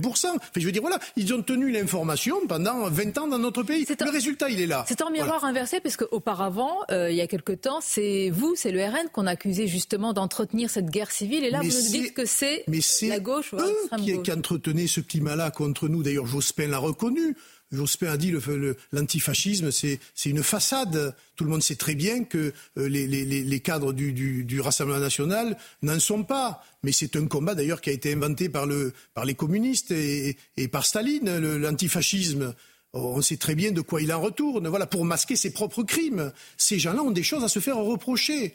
Et d'ailleurs, leur matrice idéologique, ça vient du totalitarisme, qu'on le veuille ou non. Eh bien, ils y retournent. Et il faut faire très attention, voilà. Et moi, je suis très inquiet pour l'avenir de notre pays, et toute communauté confondue, j'allais dire, parce que ces gens-là, aujourd'hui, tentent d'immiscer dans le débat des ferments de guerre civile. Vous dites toute communauté confondue, c'est-à-dire que vous vous placez ce matin, l'ULO, comme celui ou ceux qui permettent au RN de rassembler les différentes communautés ? Mais bien sûr, je pense qu'aujourd'hui... Vous en êtes le ciment ? Oui, parce qu'on a été clairvoyant sur les causes. On a été clairvoyant et on a dit ce qui arriverait. Aujourd'hui, tout le monde dit, mais finalement, ils avaient raison, ça fait 30 ans qu'ils le disent. Donc déjà, on avait fait le bon diagnostic. On y apporte des réponses. Beaucoup de Français de toute confession disent aujourd'hui, mais si on vous avait écouté, nous n'en serions pas là. Eh bien oui, nous n'en serions pas là. Eh bien maintenant, écoutez-nous, mettez-nous aux affaires, votez pour nous lors des élections qui vont changer radicalement la face de notre pays et on aura le courage de prendre des solutions qui régleront le problème. Voilà. Je voudrais qu'on parle de ce qui se passe sur le front de la guerre à Gaza avec l'armée de Tsahal qui est vraiment au cœur de Gazaville. Pour l'ancien Premier ministre Dominique de Villepin, Israël est dans une logique de vengeance. Que lui répondez-vous ? Je lui réponds qu'il est un homme d'affaires aujourd'hui et qu'il est la voix de ses clients. Qui sont ses clients ? Apparemment, les monarchies pétrolières et un certain nombre de pays... Vous savez ce qu'il vous aurait répondu ? Et vous, c'est la Russie ? Oui, d'accord. Enfin, nous, la Russie, pour l'instant, elle est de son côté, elle n'est pas du nôtre. Et je rappelle qu'il a bien profité, lui aussi, du pouvoir russe, si j'en crois un certain nombre d'articles. C'est une marionnette qui est... Non, mais voilà, si vous voulez, il n'est pas libre dans son expression. Et quand je le vois parler sur d'un ton péremptoire en faisant la leçon à tout le monde, lui aussi, je veux dire, qu'il reste discret et on n'a pas de leçon à recevoir de M. Villepin. En débat au Sénat, avant que ça arrive à l'Assemblée nationale, il y a le projet de loi immigration, l'UAE. On va parler du fond, mais une question sur ce qu'a dit hier, ici même, Marion Maréchal, qui a proposé un référendum d'initiative partagée en appelant à mobiliser les électeurs des droites. Pourquoi vous lui fermez la porte à chaque proposition et la porte au nez, et en la claquant en plus ? Mais c'est pas ça, c'est de la communication. Voilà, on sait très bien que d'abord ce référendum, nous, on l'a toujours mis en avant, et ce n'est que le jour où nous serons au pouvoir qu'on pourra évidemment faire un référendum sur le sujet. Tout le reste, la procédure est tellement compliquée et pratiquement inatteignable que ça reste de l'incantation et de la communication politique. Après, le sujet est sérieux et le sujet mérite qu'on s'y arrête. mais je pense qu'il ne peut pas venir aujourd'hui d'une coalition avec des gens qui ont organisé l'immigration en France depuis 40 ans. Vous parlez des LR. Oui, parce qu'ils se débattent sur ce texte et on voit très bien quelle est l'ambiguïté de cette famille politique-là, puisqu'elle a été aux affaires pendant longtemps, qu'elle n'a rien fait contre l'immigration et qu'aujourd'hui ils s'agitent autour d'un texte qu'ils finalement ils finiront par voter sûrement. Bien, une dernière question à propos de Jordan Bardella. Beaucoup le voient comme le successeur de Marine Le Pen en tant que candidat. Je vois que ça vous fait sourire. Après 2027 et même avant. Et quand on lui pose la question, je l'ai fait ici même, il répond avec moins de facilité qu'à d'autres questions. D'où vient cette gêne selon vous? Peut-être perçue, mais en tous les cas, est-ce qu'il s'imagine de grandes ambitions? Et dans ce cas, est-ce qu'il a raison? Et de nourrir des grandes ambitions quand on a son âge et son talent, oui, enfin, moi, il n'y a pas de souci. Maintenant, voilà, Marine est la candidate naturelle à la prochaine élection présidentielle. Je veux dire, on verra après. Vous savez, je pense qu'il ne se lève pas tous les matins en réfléchissant au moment où il sera candidat à l'élection présidentielle. Il ne sera pas en y pensant. Je pense qu'il a des responsabilités importantes dans les élections qui viennent et dans la construction du parti. Et je pense qu'il est concentré et mobilisé sur ça. Le reste, c'est le destin. N'est-ce pas? Merci, lui à lui. C'était votre grande interview ce matin sur CNews et Europe 1. CNews, bientôt 8h30. Merci Sonia Mabrouk et merci à votre invité Louis Alliot, premier vice-président du RN et également maire RN de Perpignan. Il a été notamment question de la grande marche contre l'antisémitisme qui aura lieu dimanche prochain et à laquelle Marine Le Pen appelle à participer. Elle appelle tous les électeurs RN à participer. On va en parler, bien sûr. L'équipe de la matinale est là. On est avec Chana Lousteau. Le docteur Brigitte Millot nous a rejoint. Bonjour Brigitte. Bonjour. On va parler dans un instant avec vous à 8h45 de la 3e greffe d'utérus réussie en France. C'est formidable. Tous les détails avec le docteur Millot. Gauthier Lebret est avec nous. Nous accueillons Olivier. Bonjour Olivier. Bonjour. Merci d'être avec nous. Je donne pas votre nom pour préserver votre anonymat. Des membres de votre famille sont otages du Hamas. Vous êtes déjà venu sur le plateau. Merci de revenir à nouveau. Le général Bruno Clermont est là et Lemy Guillot également. À la une, alors que le nombre d'actes antisémites explose en France, il y aura donc cette grande marche contre l'antisémitisme dimanche prochain à Paris.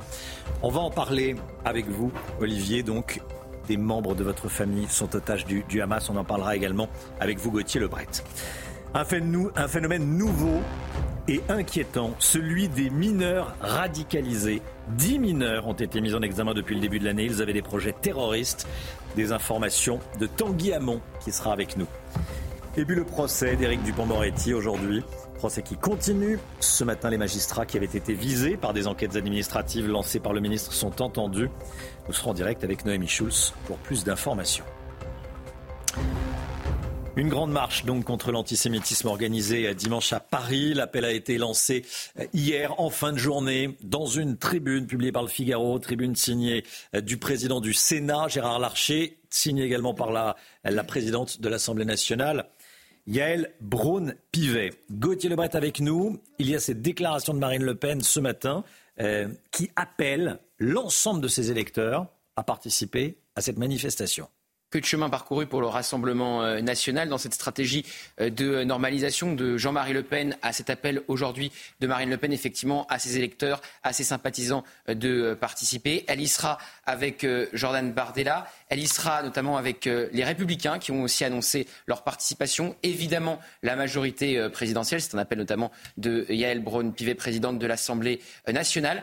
Le PS y va, mais critique la présence du Rassemblement national. Tout comme d'ailleurs la majorité, Stéphane Séjourné ne veut pas défiler derrière la même banderole que Marine Le Pen. Stéphane Séjourné et les cadres de la majorité reprochent notamment à Jordan Bardella sa phrase disant que Jean-Marie Le Pen n'était pas antisémite. Et puis il y en a un qui a déjà annoncé qu'il boycotterait cette marche avec des propos très durs pour ne pas dire plus. C'est Jean-Luc Mélenchon. La France Insoumise se pose la question de sa participation en disant qu'elle ne veut pas y aller puisqu'il y a le RN. Bonne excuse parce que en réalité s'ils y vont, ils seront très mal accueillis en refusant systématiquement de qualifier le Hamas d'organisation terroriste. Et donc, Mélenchon a eu cette phrase. Pour lui, cette marche est le rendez-vous des amis du soutien inconditionnel au massacre. Je répète cette phrase, le rendez-vous des amis du soutien inconditionnel au massacre. Voilà comment Jean-Luc Mélenchon, alors que les actes antisémites explosent, qualifie cette marche. Merci Gauthier. Merci Olivier d'être là. Merci de m'avoir invité. Vous êtes le petit cousin de Galit et Hadas qui ont perdu leur mère, Carmela, 80 ans, assassinée par les terroristes du Hamas. Vous êtes cousin de ces deux femmes. Galit a perdu sa fille unique, Noya, assassinée par les terroristes du Hamas, qui fait partie des 1400 morts, 1400 personnes assassinées. Et Hadas, votre autre cousine, a ses deux enfants et son ex-mari retenus en otage par le Hamas. Et je répète, on ne donne pas votre nom pour des raisons évidentes de sécurité. C'est bien triste, mais c'est comme ça. Sur la marche contre l'antisémitisme de dimanche, vous écoutiez le papier politique de Gauthier Lebret. Est-ce que tout le monde doit y aller? Quel est votre point de vue?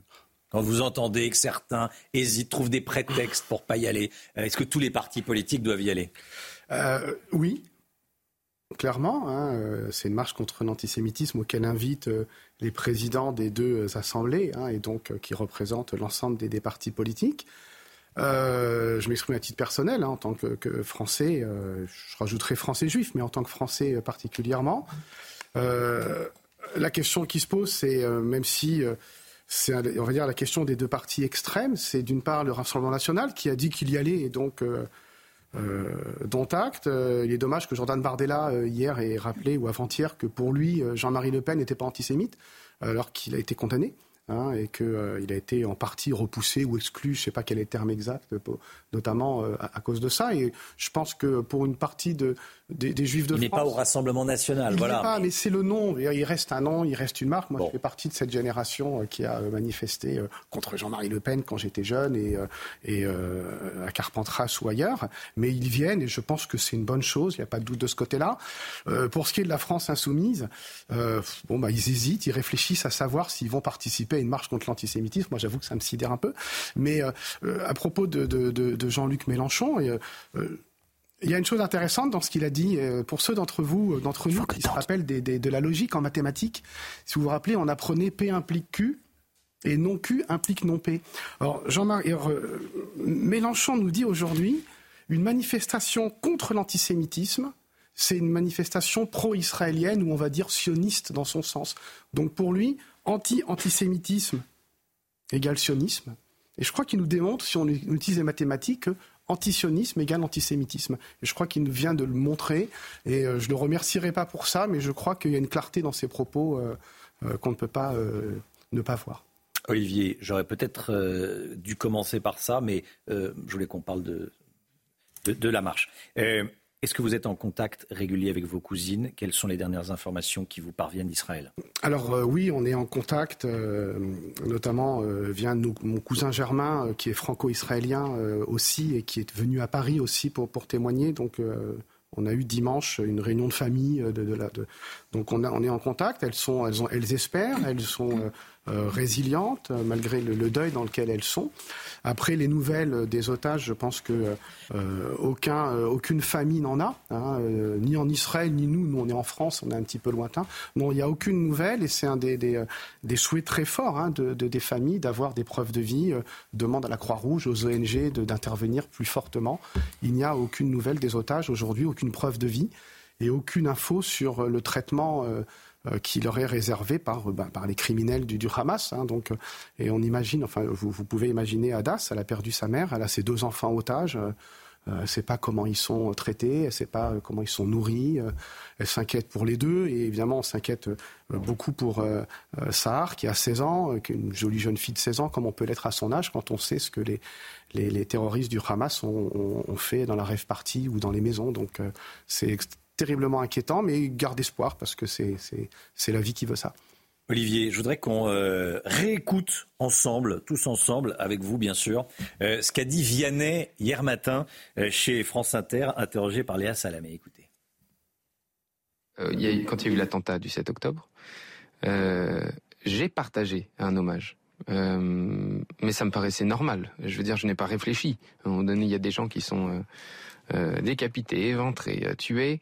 Ça ressemble quand même étrangement à un truc qu'on a vécu nous, pour lequel la planète s'est mobilisée au Bataclan.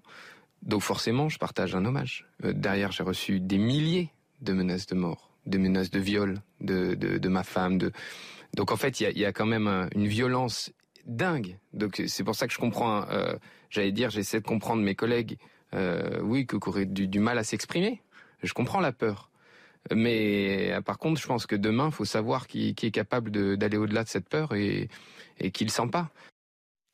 C'est fou ce que dit Vianney. Il a juste dit qu'il était ému et qu'il avait fait un message de solidarité avec les victimes du Hamas, les 1400 personnes assassinées par le Hamas. Et il a reçu une déferlante de boue, comme il peut y en avoir sur les réseaux sociaux.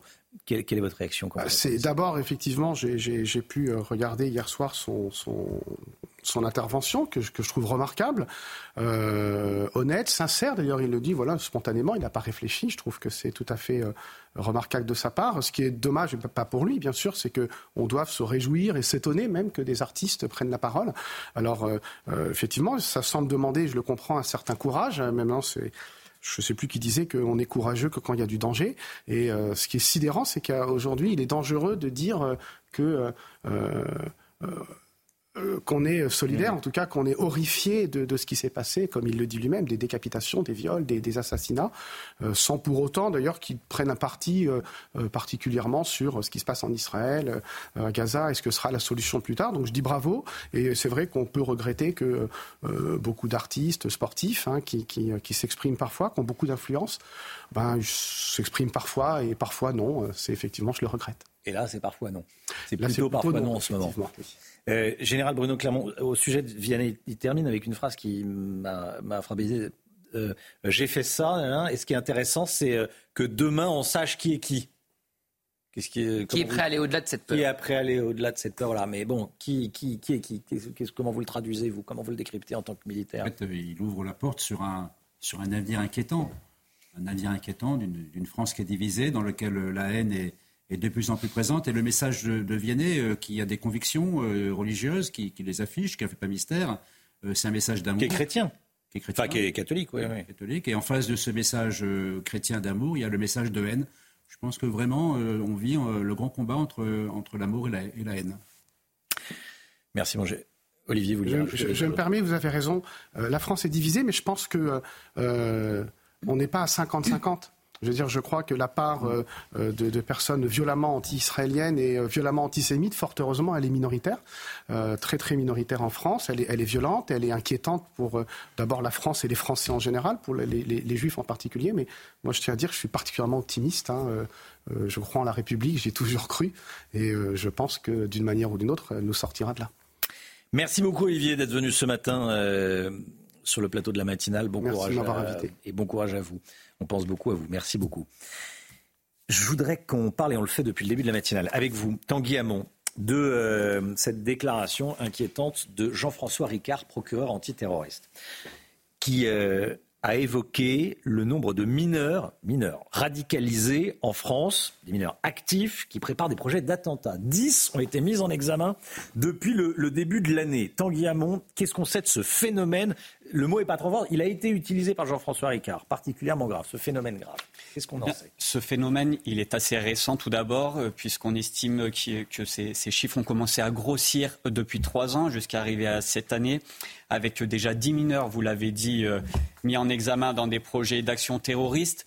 On a plusieurs exemples de ces mineurs radicalisés mis en examen.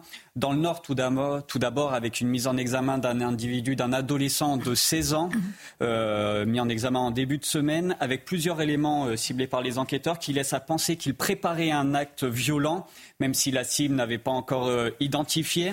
Il était d'ailleurs en lien, nous a-t-on dit, avec d'autres mineurs radicalisés et il diffusait des messages de propagande de Daesh. On a aussi un deuxième exemple un peu plus parlant parce que le projet ici était plus abouti. En Indre-et-Loire, c'était en septembre, 3 adolescents âgés de 15 à 16 ans qui ont été mis en examen. Ils avaient été repérés alors qu'ils testaient des explosifs artisanaux. Une perquisition a permis de confirmer leur radicalisation. L'un avait même d'ailleurs prêté allégeance à Daesh. Et il apparaît qu'ils avaient ciblé une représentation diplomatique israélienne en déplacement en Belgique. Alors le procureur antiterroriste a également dit quelque chose de très intéressant, c'est qu'il a décrit ces jeunes suspects, donc ces mineurs radicalisés et ces jeunes adultes radicalisés, comme une possible nouvelle génération de terroristes. Il a dit qu'en fait le terrorisme arrivait par vagues et qu'il se pouvait très bien qu'il s'agisse là d'une nouvelle vague de terrorisme, avec notamment le rôle des réseaux sociaux dans leur radicalisation, mais pas que, on pense aussi à leur entourage familial ou leurs proches. Nouvelle vague de terroristes, comme vous le disiez, née en France. Née en France. Et qui sont extrêmement jeunes, qui ont moins de 18 ans en tout cas. Et là, vous nous citiez le cas de jeunes de 16 ans. Merci beaucoup, Tanguy. 8h43, troisième jour du procès d'Éric Dupond-Moretti pour prise illégale d'intérêt, Chana. Et on rejoint tout de suite Noémie Schulz en direct du Palais de Justice de Paris. Bonjour Noémie, c'est vous qui suivez ce procès pour CNews. Aujourd'hui, les magistrats qui avaient été visés par des enquêtes administratives lancées par le garde des Sceaux seront entendus. Oui, Édouard Levrault, ancien juge d'instruction, mais aussi Éliane Houlette, ex-chef du parquet national financier, et deux autres magistrats du PNF sont attendus à la barre aujourd'hui. C'est parce que le garde des Sceaux avait lancé des enquêtes administratives à leur encontre, et ce alors qu'il s'était violemment opposé à eux quand il était avocat, qu'il est aujourd'hui jugé pour prise illégale d'intérêt. Levrault, qui avait mis en examen un de ses clients, avait été qualifié de cow-boy, le PNF et ses méthodes de barbouze. Pourtant, hier, Éric Dupond-Moretti l'a martelé quand il devient ministre en juillet 2020. Toutes ces histoires sont derrière lui. Il n'a qu'un objectif, a-t-il expliqué hier, réussir sa mission. À ce moment-là, je me fous de l'histoire de Levrault, je me fiche de cette histoire de PNF, je m'en fiche, a-t-il répété avec ce langage fleuri qu'il affectionne. Ce machin, ce truc-là, comme il le qualifie, il assure en avoir hérité de sa prédécesseur. Et surtout, personne ne lui a jamais parlé de conflit d'intérêts, ni l'Élysée, ni Matignon, ni son administration. Hier après-midi, pourtant, les représentantes des syndicats de magistrats sont venues rappeler qu'elles l'avaient mis en garde dès le lendemain de sa nomination du risque de conflit d'intérêts s'il traitait de ses affaires, mais que le ministre était resté sourd à toutes leurs alertes. Noémie Schulz, en direct du Palais de Justice de Paris. Merci beaucoup, Noémie. C'est vous qui suivez ce procès. On peut également vous suivre sur Twitter. Il y a des live tweets. On a tous les moments importants du procès. Merci. Voilà. 9h moins le quart, la santé, tout de suite avec le docteur Millot.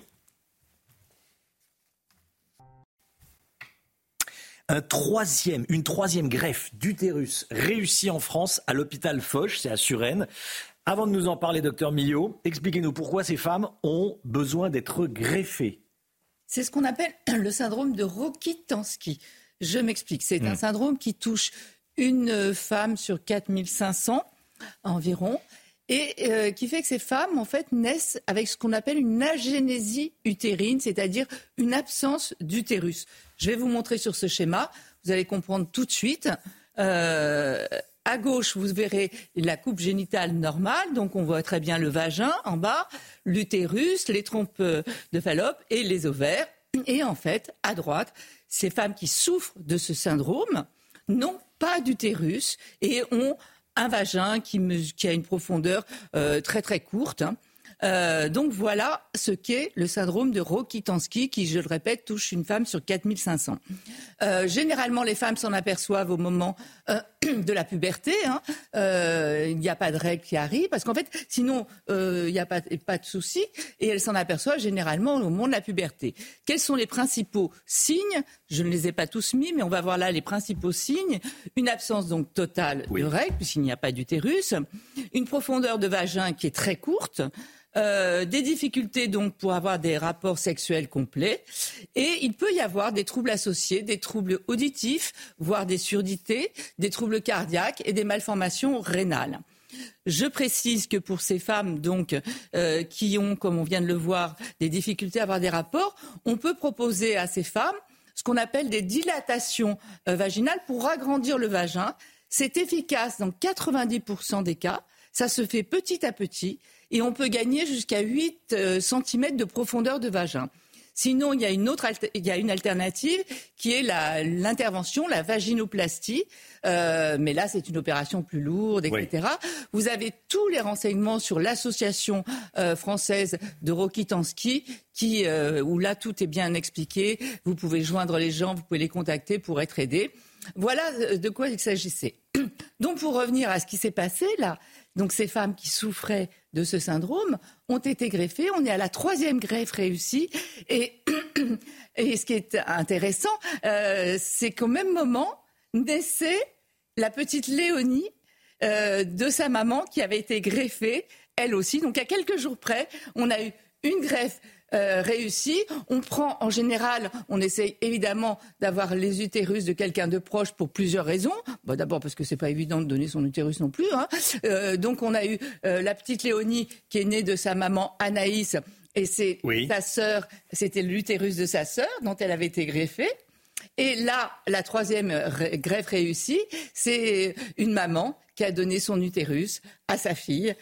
Donc c'est ce qui s'est passé. Et tout ça est arrivé. Donc la petite Léonie est née en même temps qu'on assistait à la 3e greffe d'utérus réussie. Oui. Mais vous imaginez, ça change la vie. Il faut savoir qu'actuellement, il y a à peu près 460 femmes qui seraient susceptibles d'être greffées. Il y en a seulement 30 qui peuvent être sélectionnées parce que pour l'instant, les critères sont très stricts. Toute l'équipe du professeur Jean-Marc Ayoubi, donc vous le disiez, de l'hôpital Foch, qui travaille sur ce sujet depuis plus de 15 ans, notamment avec la Suède. Je rappelle que la Suède a été le premier pays à greffer des utérus, à faire la première greffe mondiale d'utérus. Donc ils travaillent ensemble. En fait, ils ont l'autorisation de faire une dizaine de greffes utérines. Mais ce qu'ils voudraient, c'est qu'on assouplisse un peu les critères.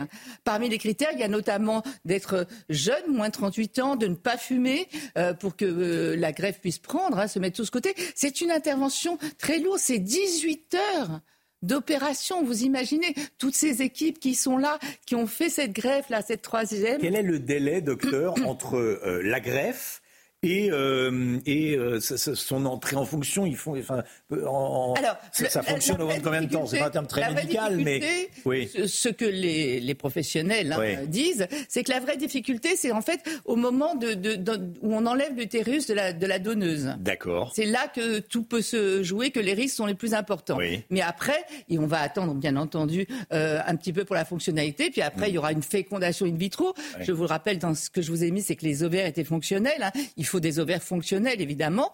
On fait un don d'ovocytes avec le sperme. Il y a un petit embryon et après, on transfère l'embryon dans l'utérus. Oui. Voilà. Mais donc, il faudrait assouplir ces critères. Mais c'est un bel espoir pour toutes ces femmes qui souffrent de cette agénésie utérine, cette absence d'utérus. Merci, docteur. C'est News, il est 9h-10. Merci beaucoup d'avoir été avec nous. Dans un instant, c'est l'heure des pros avec Pascal Praud et tous ses invités. Nous, on se retrouve demain matin dès 5h55 avec Chana Lousteau, avec le docteur Brigitte Millot, avec Gauthier Lebret. Avec plaisir. Avec plaisir. Bah oui, c'est vrai qu'on a parlé de 60% des Français qui prennent pas de plaisir en allant travailler. Hein, c'était une information de Lomique Guillot ce matin. On sera également avec le général Bruno Clermont. Tanguy Hamon nous accompagnait ce matin. On était avec Alexandra Blanc, bien sûr. Vous allez retrouver dans quelques instants. Quel plaisir de vous retrouver demain matin. Allez, belle journée à vous. À demain.